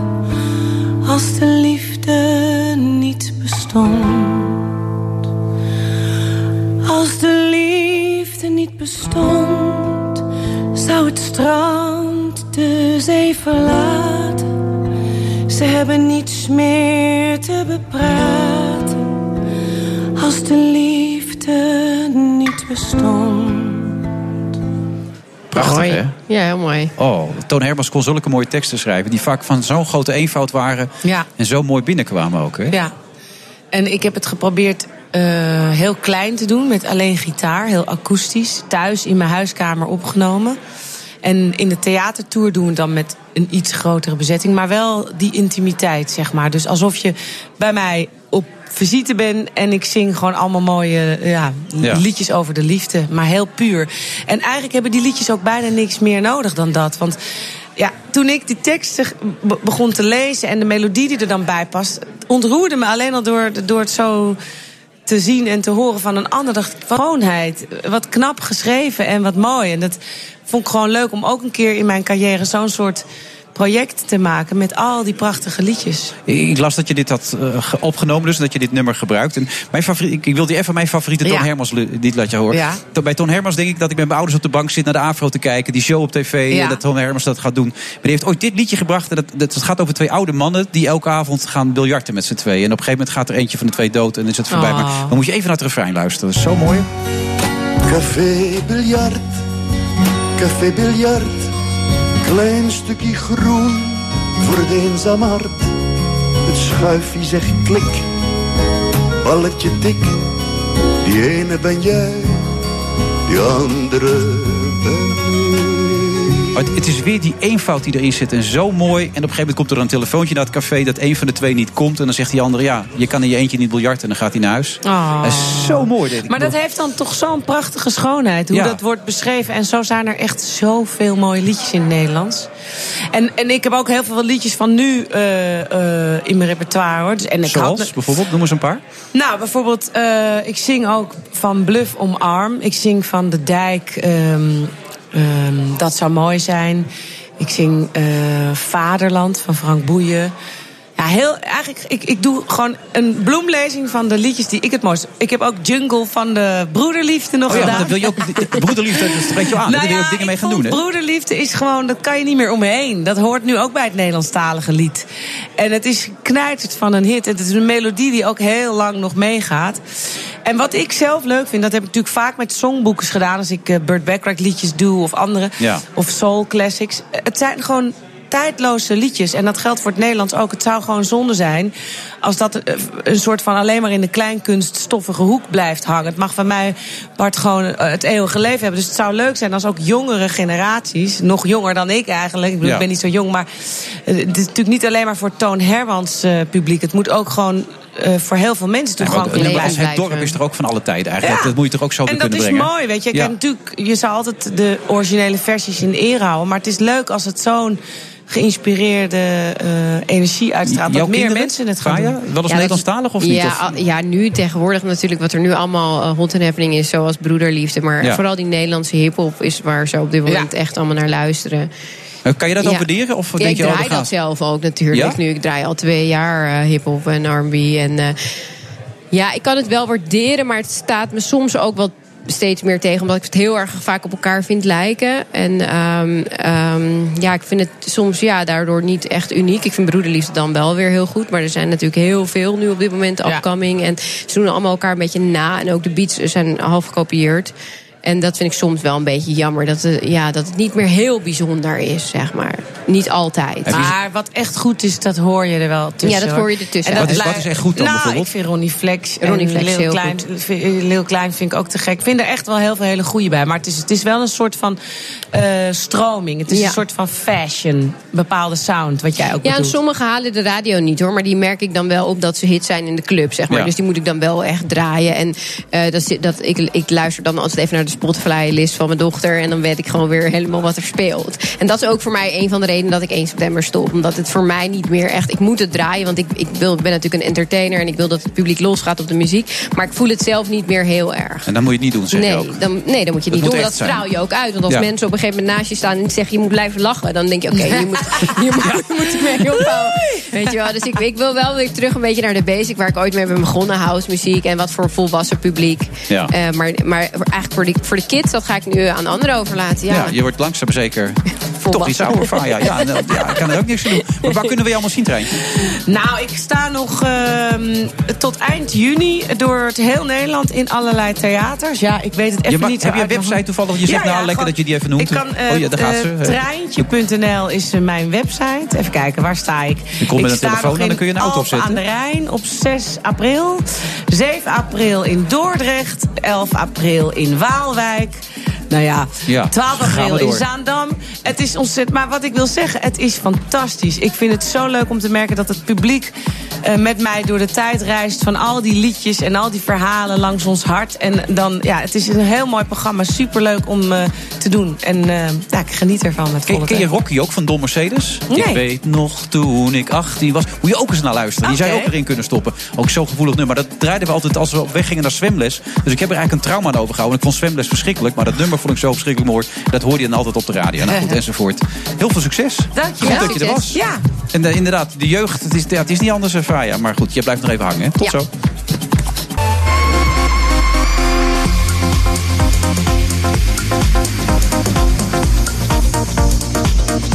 Friday Move van vrijdag eh, 30 maart. We zitten in de inmiddels echt afgeladen Skylounge van het Doubletree bij Hilton Hotel. Faya Laurens die een snelle pitstop heeft gemaakt... waar even haar vriendin heen naar hem is gevlogen... is weer net op tijd terug. Ja, ja, Om aan ik te ben er, kunnen ik ben er. Hallo. En, en te praten over Ivanka Trump. Zeg je dat wat gelijk, Ivanka Ja, Trump? ja, dat zegt me dan nog wel wat. Ja, ja, prachtige vrouw trouwens. Ja, is dat zo? Ja, ziet er mooi uit. Oké, aangeschoven inmiddels Anna van den Bremer. En die heeft een boek geschreven over Ivanka Trump. Ja, klopt. Ja. Nou, toen wist ik dat toevallig, omdat ik, ik, ken je dan jouw vriend. Het is je vriend, hè? Het is mijn vriend, ja. Nog niet je man. Nee. Is dat wel de bedoeling We of gaan niet? ooit eh, wel trouwen, is het idee. Maar dat is er nog niet eh, van Ja. gekomen. Er kwamen Eus. eerst twee kinderen. Ik, ik kan zijn naam nooit goed uitspreken. Daar wordt hij altijd boos op. Maar Eus kan ik je op. Noem hem maar gewoon Eus dan. Ja, Eus is goed inderdaad. Maar dat gaat dus wel gebeuren. Maar goed, die had het mij toen verteld en toen hebben we er al een keer over gesproken. En eh, waarom? Waarom Ivanka? Ja, ik vind haar een enorm fascinerende vrouw. En eh, ik volg haar al eh, heel lang, ver voordat eh, Donald Trump besloot... Je hebt een beetje het gevoel wat Eva Jinek dus heeft bij de Clintons. Dat gevoel heb je bij haar eigenlijk. dat, dat, ja, een beetje Ja? vergelijkbaar in de zin dat het heel ver teruggaat. Dat je zag haar ooit op een feest in New York. Klopt. Ja, toen jij daar als muurbloempje net binnenkwam. En... Ja, ik was een stagiair daar. Bij, ik werkte bij een tijdschrift een paar maanden. En ik ging toen naar een feestje en daar was zij ook aanwezig. En ik was inderdaad een, nobody die net kwam kijken. Ik kende daar niemand. En zij was daar het stralend middelpunt. Ik had door dat iedereen haar, eh, haar kende, haar gedag kwam zeggen. Er was een fotograaf die nam een foto van haar. Dus het was al eh, wel duidelijk dat zij eh, nou ja, een belangrijk iemand was. En vanaf dat moment ben ik haar blijven volgen. Dus, maar dat eh, intrigeerde zo. Zoals ze binnenkwam, dat, er kwam dus een allure binnen. Wat Ja. was dat dan? Ja, het was gewoon ja, echt zo'n natuurlijk charisma. Gewoon iemand waar je direct naar moet kijken. En dat eh, in mijn onderzoek voor dit boek eh, komt dat ook wel steeds terug. Vrienden zeggen dat ook van ja, dat zij zo iemand is dat je gewoon ja, je blik wordt direct naar haar toegetrokken. Ken je dat gevoel, Faya? Heb je het als bij iemand gehad dat hij zoveel... Jawel, dat merk je wel. Als iemand bepaalde mensen de ruimte inlopen, dan dat je aandacht daar naartoe gaat. Ja, die Maar kan je iemand noemen waarvan je denkt, god, dat vind ik ook, die heeft dat ook? In Nederland, eh, even nadenken hoor, wie dat hebben. Ehm, Maxima misschien? Ja, Maxima heeft dat zeker. Wel meer dan eh, Willem-Alexander. Ja. Ja. eigenlijk. Maar eh, koningin Beatrix ook wel, vind ik. En eh, ja, Maxima eigenlijk heeft wel een beetje dezelfde allure ook. Ja, en het heeft ook te maken met een bepaalde, het, het gemak. Ze heeft zo'n zelfvertrouwen. Eh, eh, en dat zie je dan. Dat, eh, en, en later, ik ben haar nog een keer tegengekomen in eh, Berlijn. Dat was toen een, een- women eh, top. Ehm, en het was toen haar eerste buitenlandse reis. Eh, toen zat ze dus in het Witte Huis, was ze met haar vader meegegaan. En ik vond het toen heel opvallend, want daar was een Angela Merkel, Maxima was daar aanwezig, Christine Lagarde. Allemaal eh, nou ja, powervrouw. En zij was het was de eerste keer voor haar dat ze daartussen stond, maar dat zag je helemaal niet. Dus toen had ze ook al dat zelfvertrouwen van: eh, ik hoor hier. Ja. Oh ja. En had ze toen de mooiste uitstraling? Of, eh, Nou, dat, er was wel competitie met al die andere vrouwen erbij. Ja, maar ik vond, ik vond het gewoon zo opvallend dat, dat, eh, dat ze dat zelf zo vanzelfsprekend leek te vinden. Van, oh, nu, eh Maar ja, nu met zo'n achtergrond is dat toch ook niet zo raar, lijkt mij. Als je met zo'n vader en met zo'n Ja. moeder en, en wat ze allemaal hebben meegemaakt. Nou ja, haar hele jeugd staat in het teken van eh, dit leren. Ja. Ehm, ze is ook een tijd model geweest. Dus ze heeft ook geleerd van op de catwalk lopen. En ja, die, die media-aandacht is er altijd geweest van jongs af aan. Toen zij een klein meisje was, waren er al eh, verslaggevers, camera's op haar gericht. Dus eh, ja, ze weet heel goed eh, dat, dat spelletje te spelen. Ja, Eus stuurde wel heel cynisch zo straks een sms. Je hebt waarschijnlijk het boek van voor naar achteren gelezen. Omdat hij weet dat ik die boeken nooit lees. Dat weet hij van mij. Maar ik heb wel gelezen wat je er onder andere over verteld hebt. Ja. Hij, hij woonde bij hun in die Trump Tower. Daar woonden ze. En toen ze- gingen ze scheiden. Toen ging hij gewoon een paar verdiepingen lager wonen, Donald, toch? Precies. Ja. Ja. de ouders gingen uit elkaar en toen is hij een paar verdiepingen lager gaan wonen. En nou ja, dat was dus een hele pijnlijke periode in haar leven. Eh, dat is natuurlijk altijd een scheiding als je, eh, je ouders elkaar eh, niet meer lief vinden. Maar voor haar extra, omdat dat dus, ja, dat was echt een, een tabloid-oorlog. Van, eh, eh, werd breed uitgemeten in de pers. Dan zei haar moeder weer wat lelijks over haar vader, dan andersom. Dan kwam de maîtresse aan het woord, want er was een affaire geweest. Donald had een affaire met Marla, wat uiteindelijk zijn tweede vrouw is geworden. Ehm, dus dat was een hele heftige periode voor Ivanka. En ook het idee van, nou ja, nu, nu raak ik mijn vader misschien eh, kwijt. Of ik ga hem in ieder geval veel minder zien. Ehm, en dan zie je dus dat ze altijd eh, eh, op een even manier regelt dat ze bij hem eh, langs gaat op kantoor. Ehm, Trump heeft ook zijn kantoor in Trump Tower, zowel zijn woning als, eh, als zijn kantoor. En dan gaat ze dan iedere keer voor en na school even langs om, eh, om te kijken van, hoe het gaat. En ze belt hem ook vaak van, eh, vanaf school als, als klein meisje om eh, even te vertellen: ik heb een goed cijfer gehaald. En eh, dat Daardoor hebben ze ook zo'n sterke band gekregen met z'n tweeën. ja, ja, maar het is dus altijd. Zij heeft echt het initiatief daarin genomen ja. ook. Want het is wel, eh Donald is een workaholic. Eh, en hij- eigenlijk was hij er nooit in haar leven. Nee. Dus zij heeft dat echt zelf eh, wat je- afgedwongen.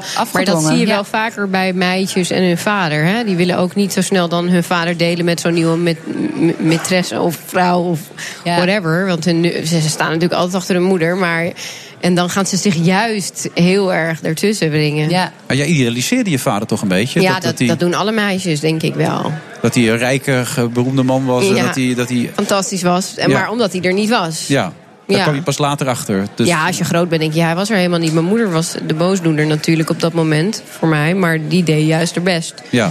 Maar meisjes trekken vaker naar hun vader toe. En jongetjes naar hun moeder. Ja, en dat idealiseren zie je heel duidelijk bij Ivanka. Dat ze dat met Donald doet. Als ze over haar jeugd vertelt, is het altijd van... hij was er altijd voor me. En eh, ze, ja, ze schept echt een beetje op over die band tussen die twee. Maar als je dus gaat kijken, wat ik uiteraard voor mijn boek heb gedaan... dan, eh, ja, dan valt dat gewoon heel erg mee. De tijd die ze echt samen hebben doorgebracht. Zij is opgevoed door twee nannies en deels door haar grootouders. Want ook haar moeder was een, eh, was een workaholic, dus die was ook zelden thuis. Maar dat was toch een oud skiester of zo? Wat, wat die, Ja, dat was een ja. topsporter, toch? Ja, ja precies. Want het gaat natuurlijk altijd over Donald. Maar wat, komt dat ook in het boek naar voren? Ja. De, de moederkant of niet? Zeker, ja. Dat is eh, Ivana en eh, eh, zij eh, komt uit Tsjechoslowakije en ze is een eh, getalenteerd skiester. Eh, volgens de Trumps, die liegen nogal eh, eens over bepaalde dingen. En er wordt altijd gezegd dat zij Olympisch skiester was, maar dat Ja. is niet zo. Ze was gewoon goed, maar niet zo goed. Ehm, en inderdaad, het is belangrijk ook om te kijken van wat heeft ze dan, wat heeft Ivanka van haar moeder overgenomen bijvoorbeeld. Het gaat altijd over de vader. En dan zie je dus heel duidelijk dat die kant van. ehm, nou ja, dat zij zich heel goed weet te pre- presenteren. Dat ze heel elegant is. En op sociaal gebied ook heel ja, veel, eh, veel beter ontwikkeld is eigenlijk dan, eh, dan. Die toch wel redelijk lomp is. Eh, dat heeft ze allemaal van haar moeder. Want dat was echt een socialite. En die organiseerde ook heel vaak fe- feestjes in Trump Tower. En eh, dat vond ik wel een leuke anekdote. Er staat ook in het boek dat zij dan extra lang, dus de moeder Ivana, extra lang in haar kamer bleef tutten met haar jurkjes en haar make-up. Zodat dan de jonge Ivanka als klein meisje. eh, de, de gasten moest binnenlaten. En dus echt de kunst van het entertainen, socializen op die manier moest leren. Omdat haar moeder dan nog niet eh, er was. En inmiddels is ze ook Joods geworden. Ze heeft zich... Ja, heet dat bekeerd eigenlijk? Bekeerd, Ja, dat ja. heet bekeerd, hè? Ja, dat is echt niet heel makkelijk. Dat is een heel lastig proces. Ja, sommige mensen doen er wel drie jaar over. Om dan, je moet al, ja, alles eh, bestuderen. Eh, ehm, en Dat heeft ze voor haar man gedaan, hè, voor de ze, duidelijkheid. ja, ja. Nee, zij hebben elkaar ontmoet. En eh, nou ja, dat, was- dat was eh, haar grote liefde. Alleen de ouders van Jared, haar, haar nu man, eh, die waren daar niet mee eens. Want zij was niet Joods. En ze wilde toch wel dat hij met een, eh, een Jood- Joodse vrouw zou trouwen. Dus toen is het een tijdje uit geweest vanwege het geloof. En uiteindelijk heeft zij eh, zich dus bekeerd om, om toch samen te kunnen zijn. En ehm, ja, je ziet toch dat dat geloof, ze, laat zich daar eigenlijk weinig, laat zich daar weinig over uit. Want ze zegt dat is privé. Maar je ziet toch ehm, dat, dat dat geloof voor haar, dus eh Jood zijn, een soort blauwdruk is voor haar om samen te zijn met haar familie, met haar eigen gezin. Omdat ze dat zelf thuis nooit heeft gehad. Ehm, dus bijvoorbeeld de Shabbat is dan van vrijdag, van zonsondergang tot zaterdag. Gaan alle telefoons uit, gaan de computers uit, om dan puur echt Zou ook iets voor jou zijn trouwens, Zou- ja, maar voor ons allemaal. Voor ons Ja. allemaal, toch? Nou, mijn vrouw doet dat altijd. Uiteindelijk, ja. Ja. Maar het is bijna een soort eh, dwang van buitenaf. Dat ze dat dan toch wel nodig heeft. Om echt te zeggen van het is nu, eh, nu familie. En het grappige is dus ook wel dat op die momenten vaak Donald Trump eh, uit de bocht vliegt. Of rare maatregelen neemt. Omdat zij dan eh, nou ja, offline is. Maar ze heeft zoveel invloed op hem. Want dat is nu een beetje de vraag, de kernvraag denk ik ook in het hele verhaal. Heeft zij nog wel invloed op deze normaal gesproken losgeslagen man? Ja. Ja, nou ja, dat is dus zo'n voorbeeld. Dat je toch vaak ziet dat hij bijvoorbeeld dat inreisverbod, wat toen eh, wat, eh, nou heel omstreden was, eh, dat was op vrijdagavond, kondigde hij dat aan. Ja. En zijn nogal vreemde reactie op de Charlottesville-rellen, waarin hij extreem rechts eh, het geweld goed praatte. was Ja, ook op verdedigde beide zaterdag. kanten zogenaamd. Ja. Ja, net op de momenten dat zij weg was. En het is een beetje een kip-ei verhaal van komt dat dan omdat zij inderdaad niet bij hem in de buurt was? Of, of hebben ze dat afgesproken en is het voor haar ook handig om dan daar niet mee geassocieerd te worden als hij eh, in Oh ja, populaire... Dat zou ook nog kunnen, inderdaad. Ja, ja. maar eh, de invloed is, eh, is zeker groot, ja. Oké, is, is de obsessie nu voorbij? Ben je er nu klaar? Is het uit je systeem nu? Eh, nee, nee, Nee? want nou ja, iedere dag gebeurt er weer wat. Dus eh, ja. Je gaat gewoon door met bijna Ivanka. deel 2 schrijven. Nee, dat eh, ben ik niet, nog niet van plan. Heeft het ook invloed op jullie relatie? Heb je het er vaak over met Eus of ja, valt dat wel mee? Ja, hij werd er af en toe wel gek van. Als Ja? Ivanka Klopt dat, weer Eus? langs Nee, kwam. hij schudt nou van nee. Oh, Oké, nou gelukkig maar. Ja, maar je gaat er gewoon lekker mee door met die Ivanka. Ja, ik blijf het volgen. Zeker. Heb je ook zo'n En obsessie? heeft ze, heeft ze het ze van, de, van, de, van het boek af? Nou, ik heb, haar, eh, ik, ik heb het haar niet verteld. maar is, dat niet, is dat niet wat je dan moet doen eigenlijk? Haar eentje opsturen? Ehm, ja, dat kan ik doen, ja. Ja. Toch? Het is wel in Nederlands. Dus, eh, ja, ik denk eventjes niet- eentje laten vertalen en gewoon eh, naar haar opsturen. Ik zou zeker wel... eh, misschien kun je er ontmoeten, echt. Toch? Zou je dat willen eigenlijk? Zou je er wel een keer willen spreken? Of, Eh, of nou ik, ik heb haar dus wel twee keer gezien, maar ik heb voor deze biografie bewust afstand gehouden. eh, en, en niet geprobeerd haar te spreken, omdat je toch ziet in interviews: uh, Trumps hebben altijd hetzelfde verhaal, het PR-verhaal. Wat voor mijn eh, boek niet heel nuttig was. Maar is het zo dat je zomaar eigenlijk over iemand een boek mag schrijven? Ja. Dat is gewoon Dat vrij. mag, ja, ja. Zeker, Oké. ja. Nou, dan gaat er binnenkort iemand een boek over jou schrijven. Ik denk Nou ja, wel, ja, ja. nee, dat weet ik wel zeker. Ja, dat gaat sowieso gebeuren. Anna, bedankt. Ga je nog wat leuks doen of eh, ga je gewoon weer terug Eh, naar we eh, gaan zo Deventer? terug naar eh, huis, naar Deventer. Niks gezelligs. Nee, de kinderen, ja, klinkt een beetje saai. Nou, wel lief dat hij meegekomen is, hè? Toch? Zeker. Ja. Ja. Succes met het boek.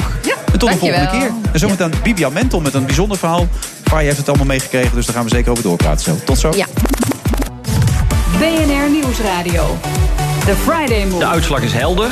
Nederland wil geen sleepnet. Maar we kunnen wel een heel goed team hebben. En dat hebben we vanavond wel bewezen. Tot een volledige beëindiging van de gaswinning in Groningen. Wilfred Genee. Waar ik niet aan verdiende. En dit laatste half uur weer van deze uitzending van de Friday Move. En we gaan nog even door met Faya Laurens en Bibian Mentel.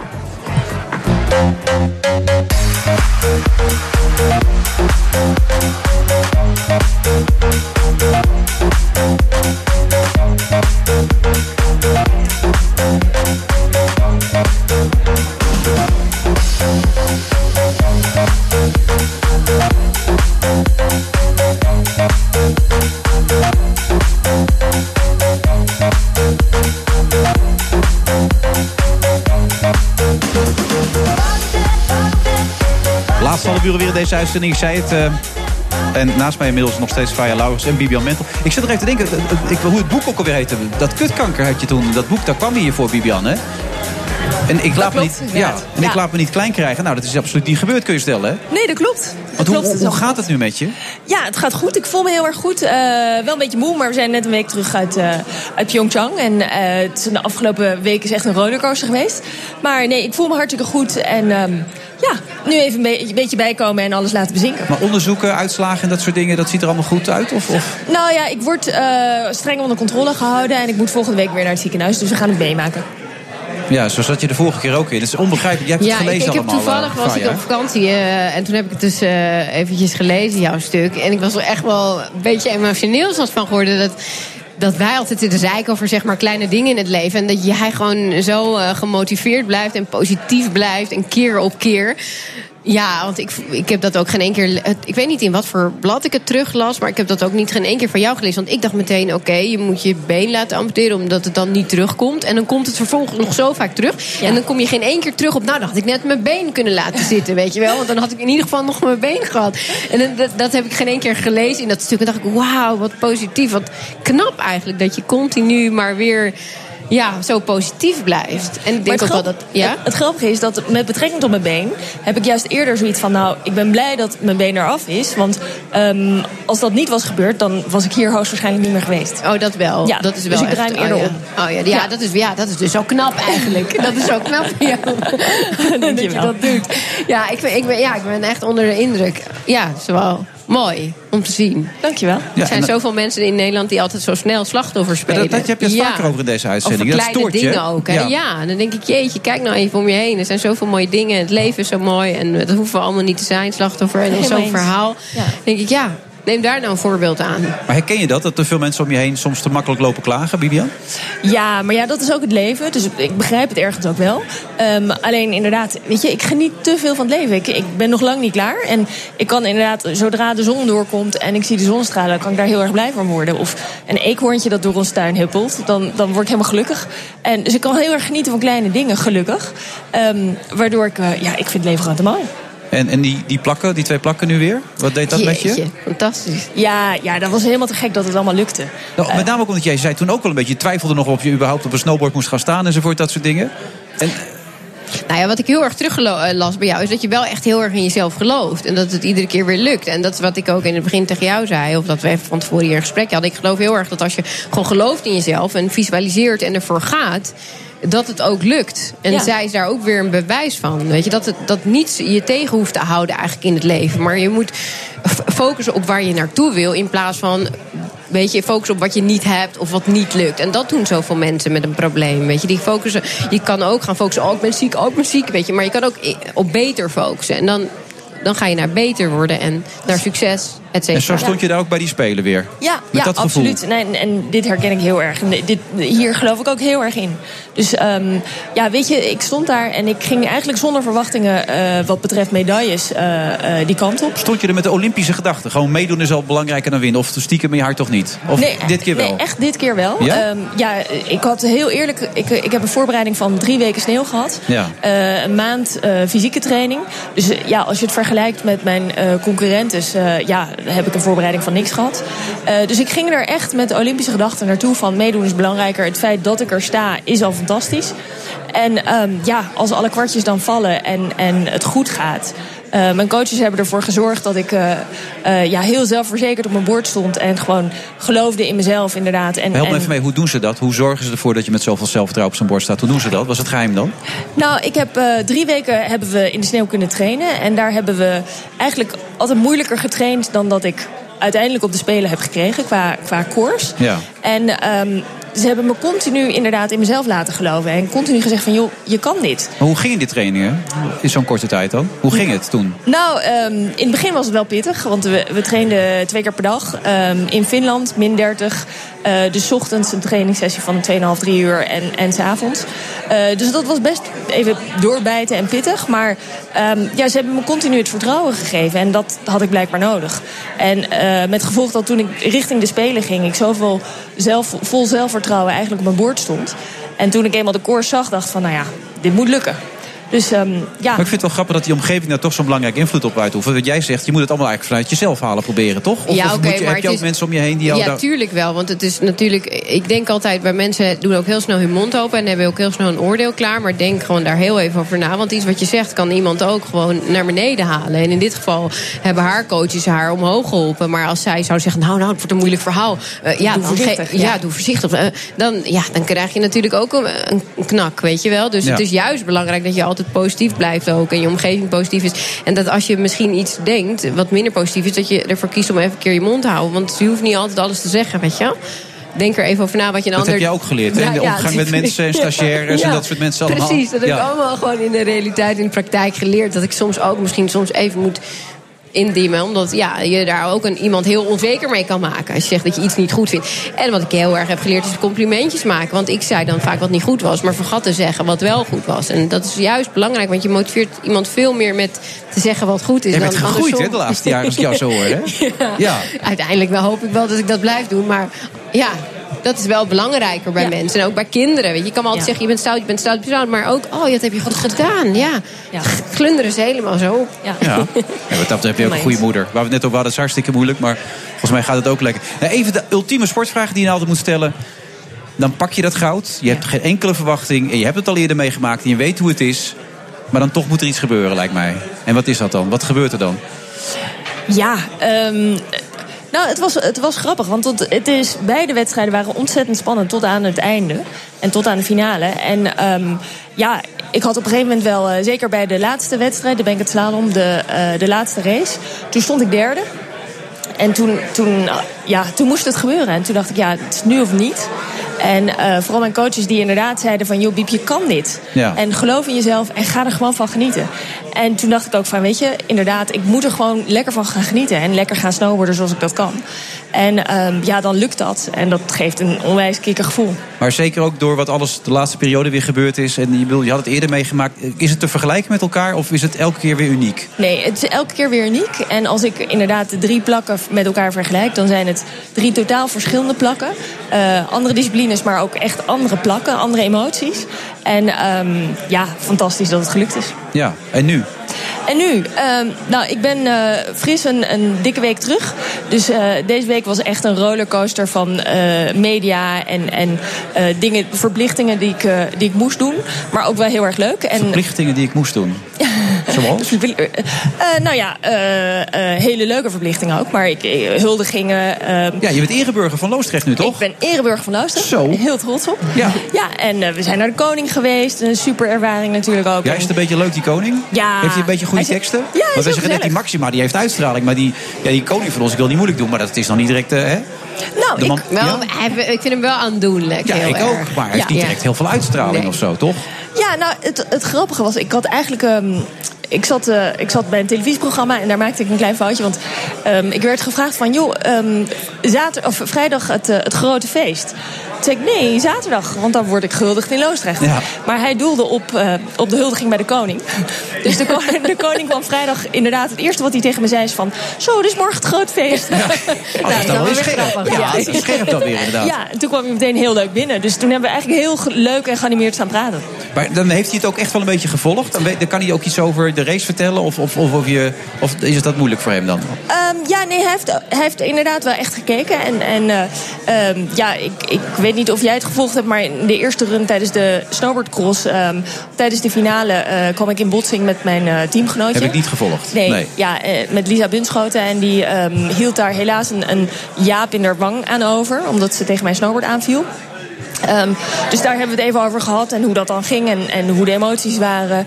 Ehm, en of, het, eh, ja, of daar een, een probleem ontstaan was, dat, dat er ruzie ontstaan was. Nou, dat is helemaal niet het geval, want het ging echt per ongeluk.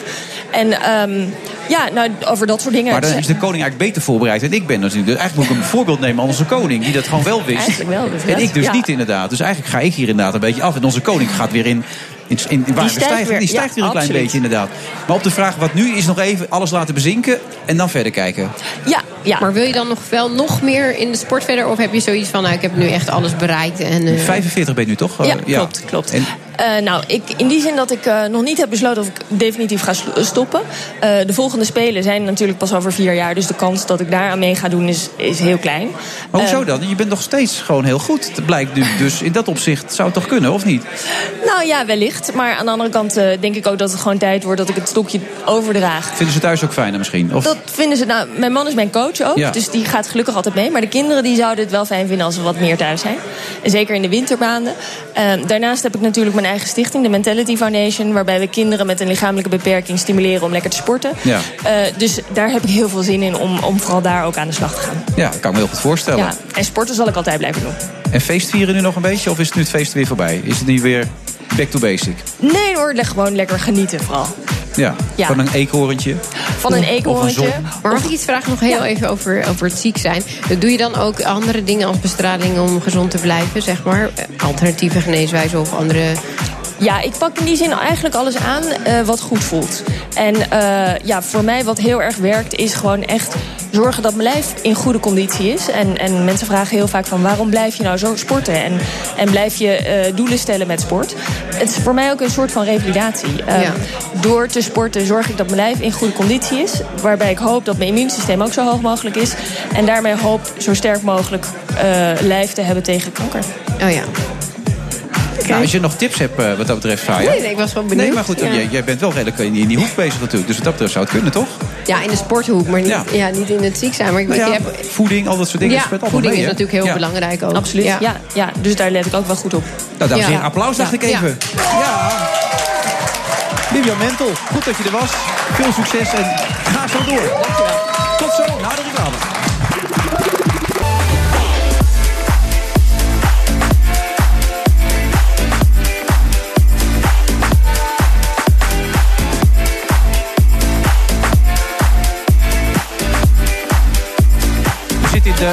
na de slotfase van deze uitzending van de Friday Move. 30 maart, we zitten in de Sky Lounge waar het gezellig druk is nog steeds. Naast mij Faya Laurens. En volgens mij staat hij er weer klaar voor. De enige echte Rob Jansen. Jazeker, Wilfred, ik sta er klaar voor. Voor Beurswatch straks. Tesla komt aan bod. Tesla heeft het moeilijk. Niet alleen met eh, autonoom rijden, maar ook op de beurs. Vandaag was er een eh, terugroepactie van meer dan 100.000 auto's. En er wordt ook getwijfeld of het bedrijf wel genoeg eh, geld in kas heeft om te overleven. Nou, Tom Tom, ja, die ontkent het gerucht wat Reuters onlangs verspreidde, gisteren of eergisteren, dat ze, dat was eergisteren, dat ze overgenomen zouden willen worden door een andere partij, van de beurs gehaald worden. Dus nou, ze ontkennen het, maar Reuters, ja, die meent toch bronnen te hebben. En zou dat een goede, eh, goed idee zijn? Verder eh, vindt het IMF het wel een goed idee eh, als eurolanden geld storten in een fonds voor moeilijke tijden. Als er weer een recessie aankomt, is dat wel een goed idee. Ik ben benieuwd wat mijn gasten ervan vinden. Dat is vandaag Najib Nakat van Hof Horneman Bankiers en Ralf Wessels van ABN AMRO. Dat is zo meteen een beurswatch met eh, Rob Jansen. Dat gaat allemaal over aandelen en dat soort zaken allemaal. Jij hebt ook in een soort aandelenfonds gezeten, heb ik begrepen net, hè? Ja, ja, ja, want er ging een Twitterberichtje, dus ik dacht, ik leg het even uit. Ja. Ik, ik zal het even uitleggen. Ik krijg net een Twitterberichtje van, waarin iemand mij vraagt... van zou je ook nog even aan Faya willen vragen... eh, dat ze in een periode Nicole heet... en allerlei mensen in een piramidespel lokte. En Ja, nou, toen zei jij, dat ga ik even uitleggen Ja, dat dan. wil ik heel graag even uitleggen, want daar schaam ik me helemaal niet voor. Ten eerste heet ik Faya Hanne Nicole. En eh, op mijn twaalfde verhuisden wij van Amsterdam-Oost naar Noord. En ik schaamde me heel erg voor die naam Faya, want ik wilde graag een normale naam. En eh, dus zei ik, vanaf nu heet ik Nicole. Dus in Noord, zeg maar, de mensen die mij zeg maar, na mijn twaalfde hebben leren kennen... die dachten dat ik gewoon Nicole heette. En toen mijn vader overleed, ben ik weer naar Faya teruggegaan. En omdat hij dat heel vervelend vond dat ik dat destijds had gedaan. Dus dat is eh, dat. En ehm, ja, ik ben ooit benaderd voor het piramidespel eigenlijk. Ik wist toen niet zo goed wat het was, maar ik was alleenstaande moeder. Ik had niet zoveel geld. En er kwam iemand naar me toe en die zei... wil je heel veel geld verdienen? Ja, daar sta ik natuurlijk wel voor open. Nou, en dan moest ik mensen inbrengen. En die gingen dan, en het was in de guldentijd 7400 gulden ehm, betalen. En die konden dat dan lenen via een studielening. En dan kreeg ik daar 3100 gulden van. En zo ging dat eigenlijk maar door en door. Maar ja, ik had die 7400 gulden natuurlijk niet.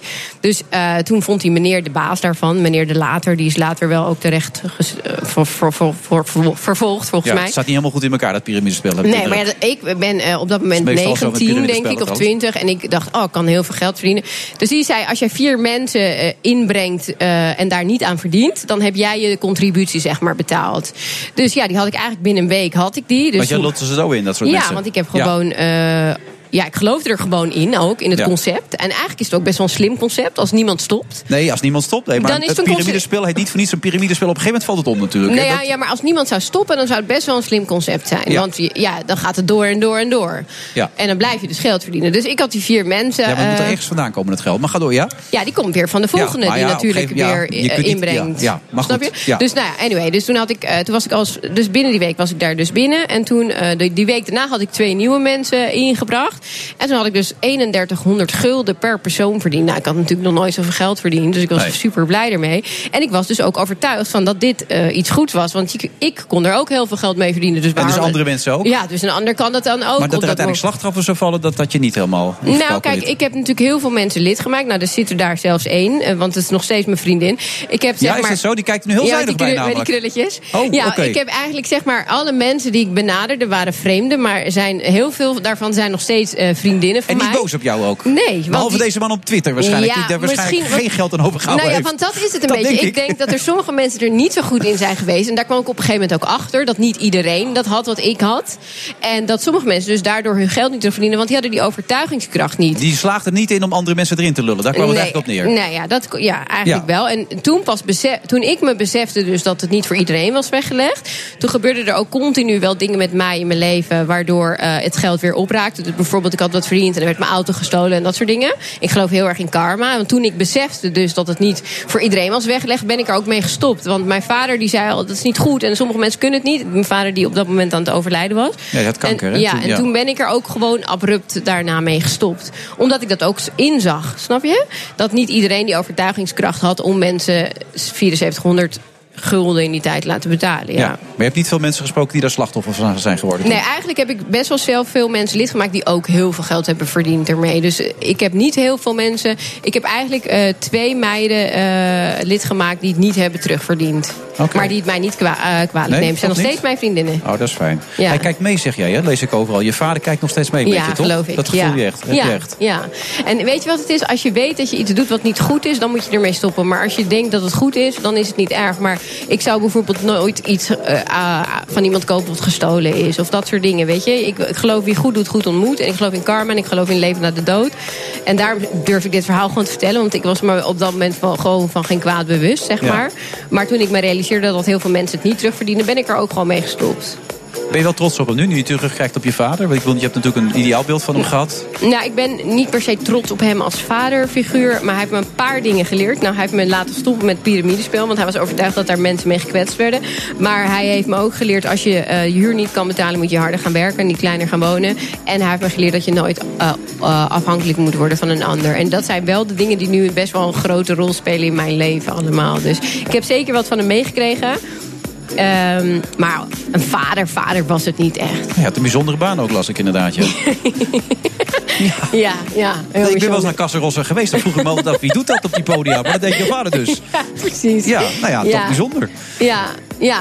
Hij was er ook trots op. Echt Heel waar? Trots. Dat hij- ja, was nou, lijkt heel me best moeilijk op zo'n podium om dan de hele tijd maar Eh, dat te te kunnen. presteren, ja. Ja, maar dat kon niet altijd. Ja, ik heb, ik heb niet gekeken. Nee, naar de dat kan ik me voorstellen. Dat. 17 april, Killer Body 3. Ja, ja, Killer Body 3. En je gaat voor het miljoen bij die andere boek ook, heb je gezegd. Ja, ik ga dat komt- visualiseren. dat komt, dat komt gaat sowieso. gebeuren. Ja. En ik heb nu onlangs dus mijn eigen e-book uitgebracht. Een anti-celluliet guide. 1 op de 8 vrouwen heeft last van celluliet. Het is een e-book. Je kan hem verkrijgen op www.mkbmshop.com.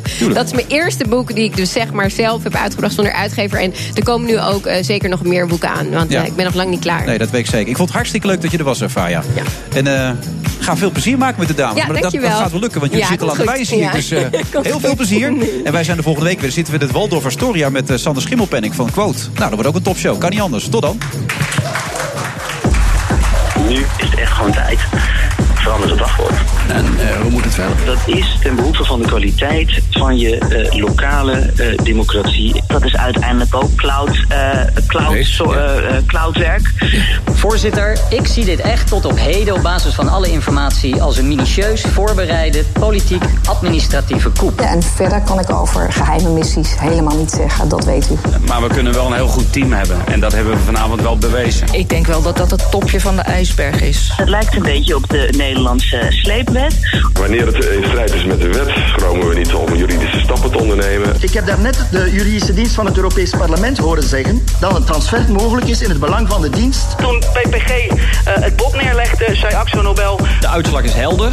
Nederland wil geen sleepnet. Het is een heel dubbel gevoel. Omdat wij hier ook vaak zeggen van eerst zien dan geloven. We hebben besloten om stapsgewijs over te gaan tot een volledige beëindiging van de gaswinning in Groningen. En we werken eraan verder en we doen dat zo snel als dat zorgvuldig kan. Over de aardgaswinning is vandaag een belangrijk besluit genomen. Maar dat soort mensen die, die, die, die zeggen dat, wij, dat wij niet helemaal lekker zijn. Dat zijn we ook niet. dat pad naar beneden gaat eh, best snel. En hoe moet het verder? Dus in die zin is het een vrolijk Pasen. Nee, maar, nee, dat weet ik wel, maar zij zijn nog veel gekker. Ja? En wij hopen dat de politiek nu een beetje in de aanmoedigingsstand komt. Ik deel die somberheid niet. Integendeel. Kijk, wat, wat Talpa wil is 24 uur per dag alle consumenten aan zich binden. Daar wil ik ook vanaf. Dus in die zin is het een vrolijk Pasen. Zalig Pasen. Nou ja, vandaag beantwoordt het kabinet die door te zeggen dat de gaswinning gewoon gestopt wordt. Daar wil ik ook vanaf. Daar wil ik ook vanaf. De uitslag is helder. Nederland wil geen sleepnet. En hoe moet het verder? Zalig Pasen. The Friday Move wordt mede mogelijk gemaakt door TUI. Discover your smile. Ook Diana Matroos vind je in de BNR-app. Ja, inderdaad. Je kunt live naar mij luisteren tijdens de Big Five. Ook handig in de BNR-app. Breaking nieuwsmeldingen, maar ook het allerlaatste zakelijke nieuws. En je vindt in de app alle BNR-podcasts, waaronder Wetenschap Vandaag. Download nu de gratis BNR-app en blijf scherp.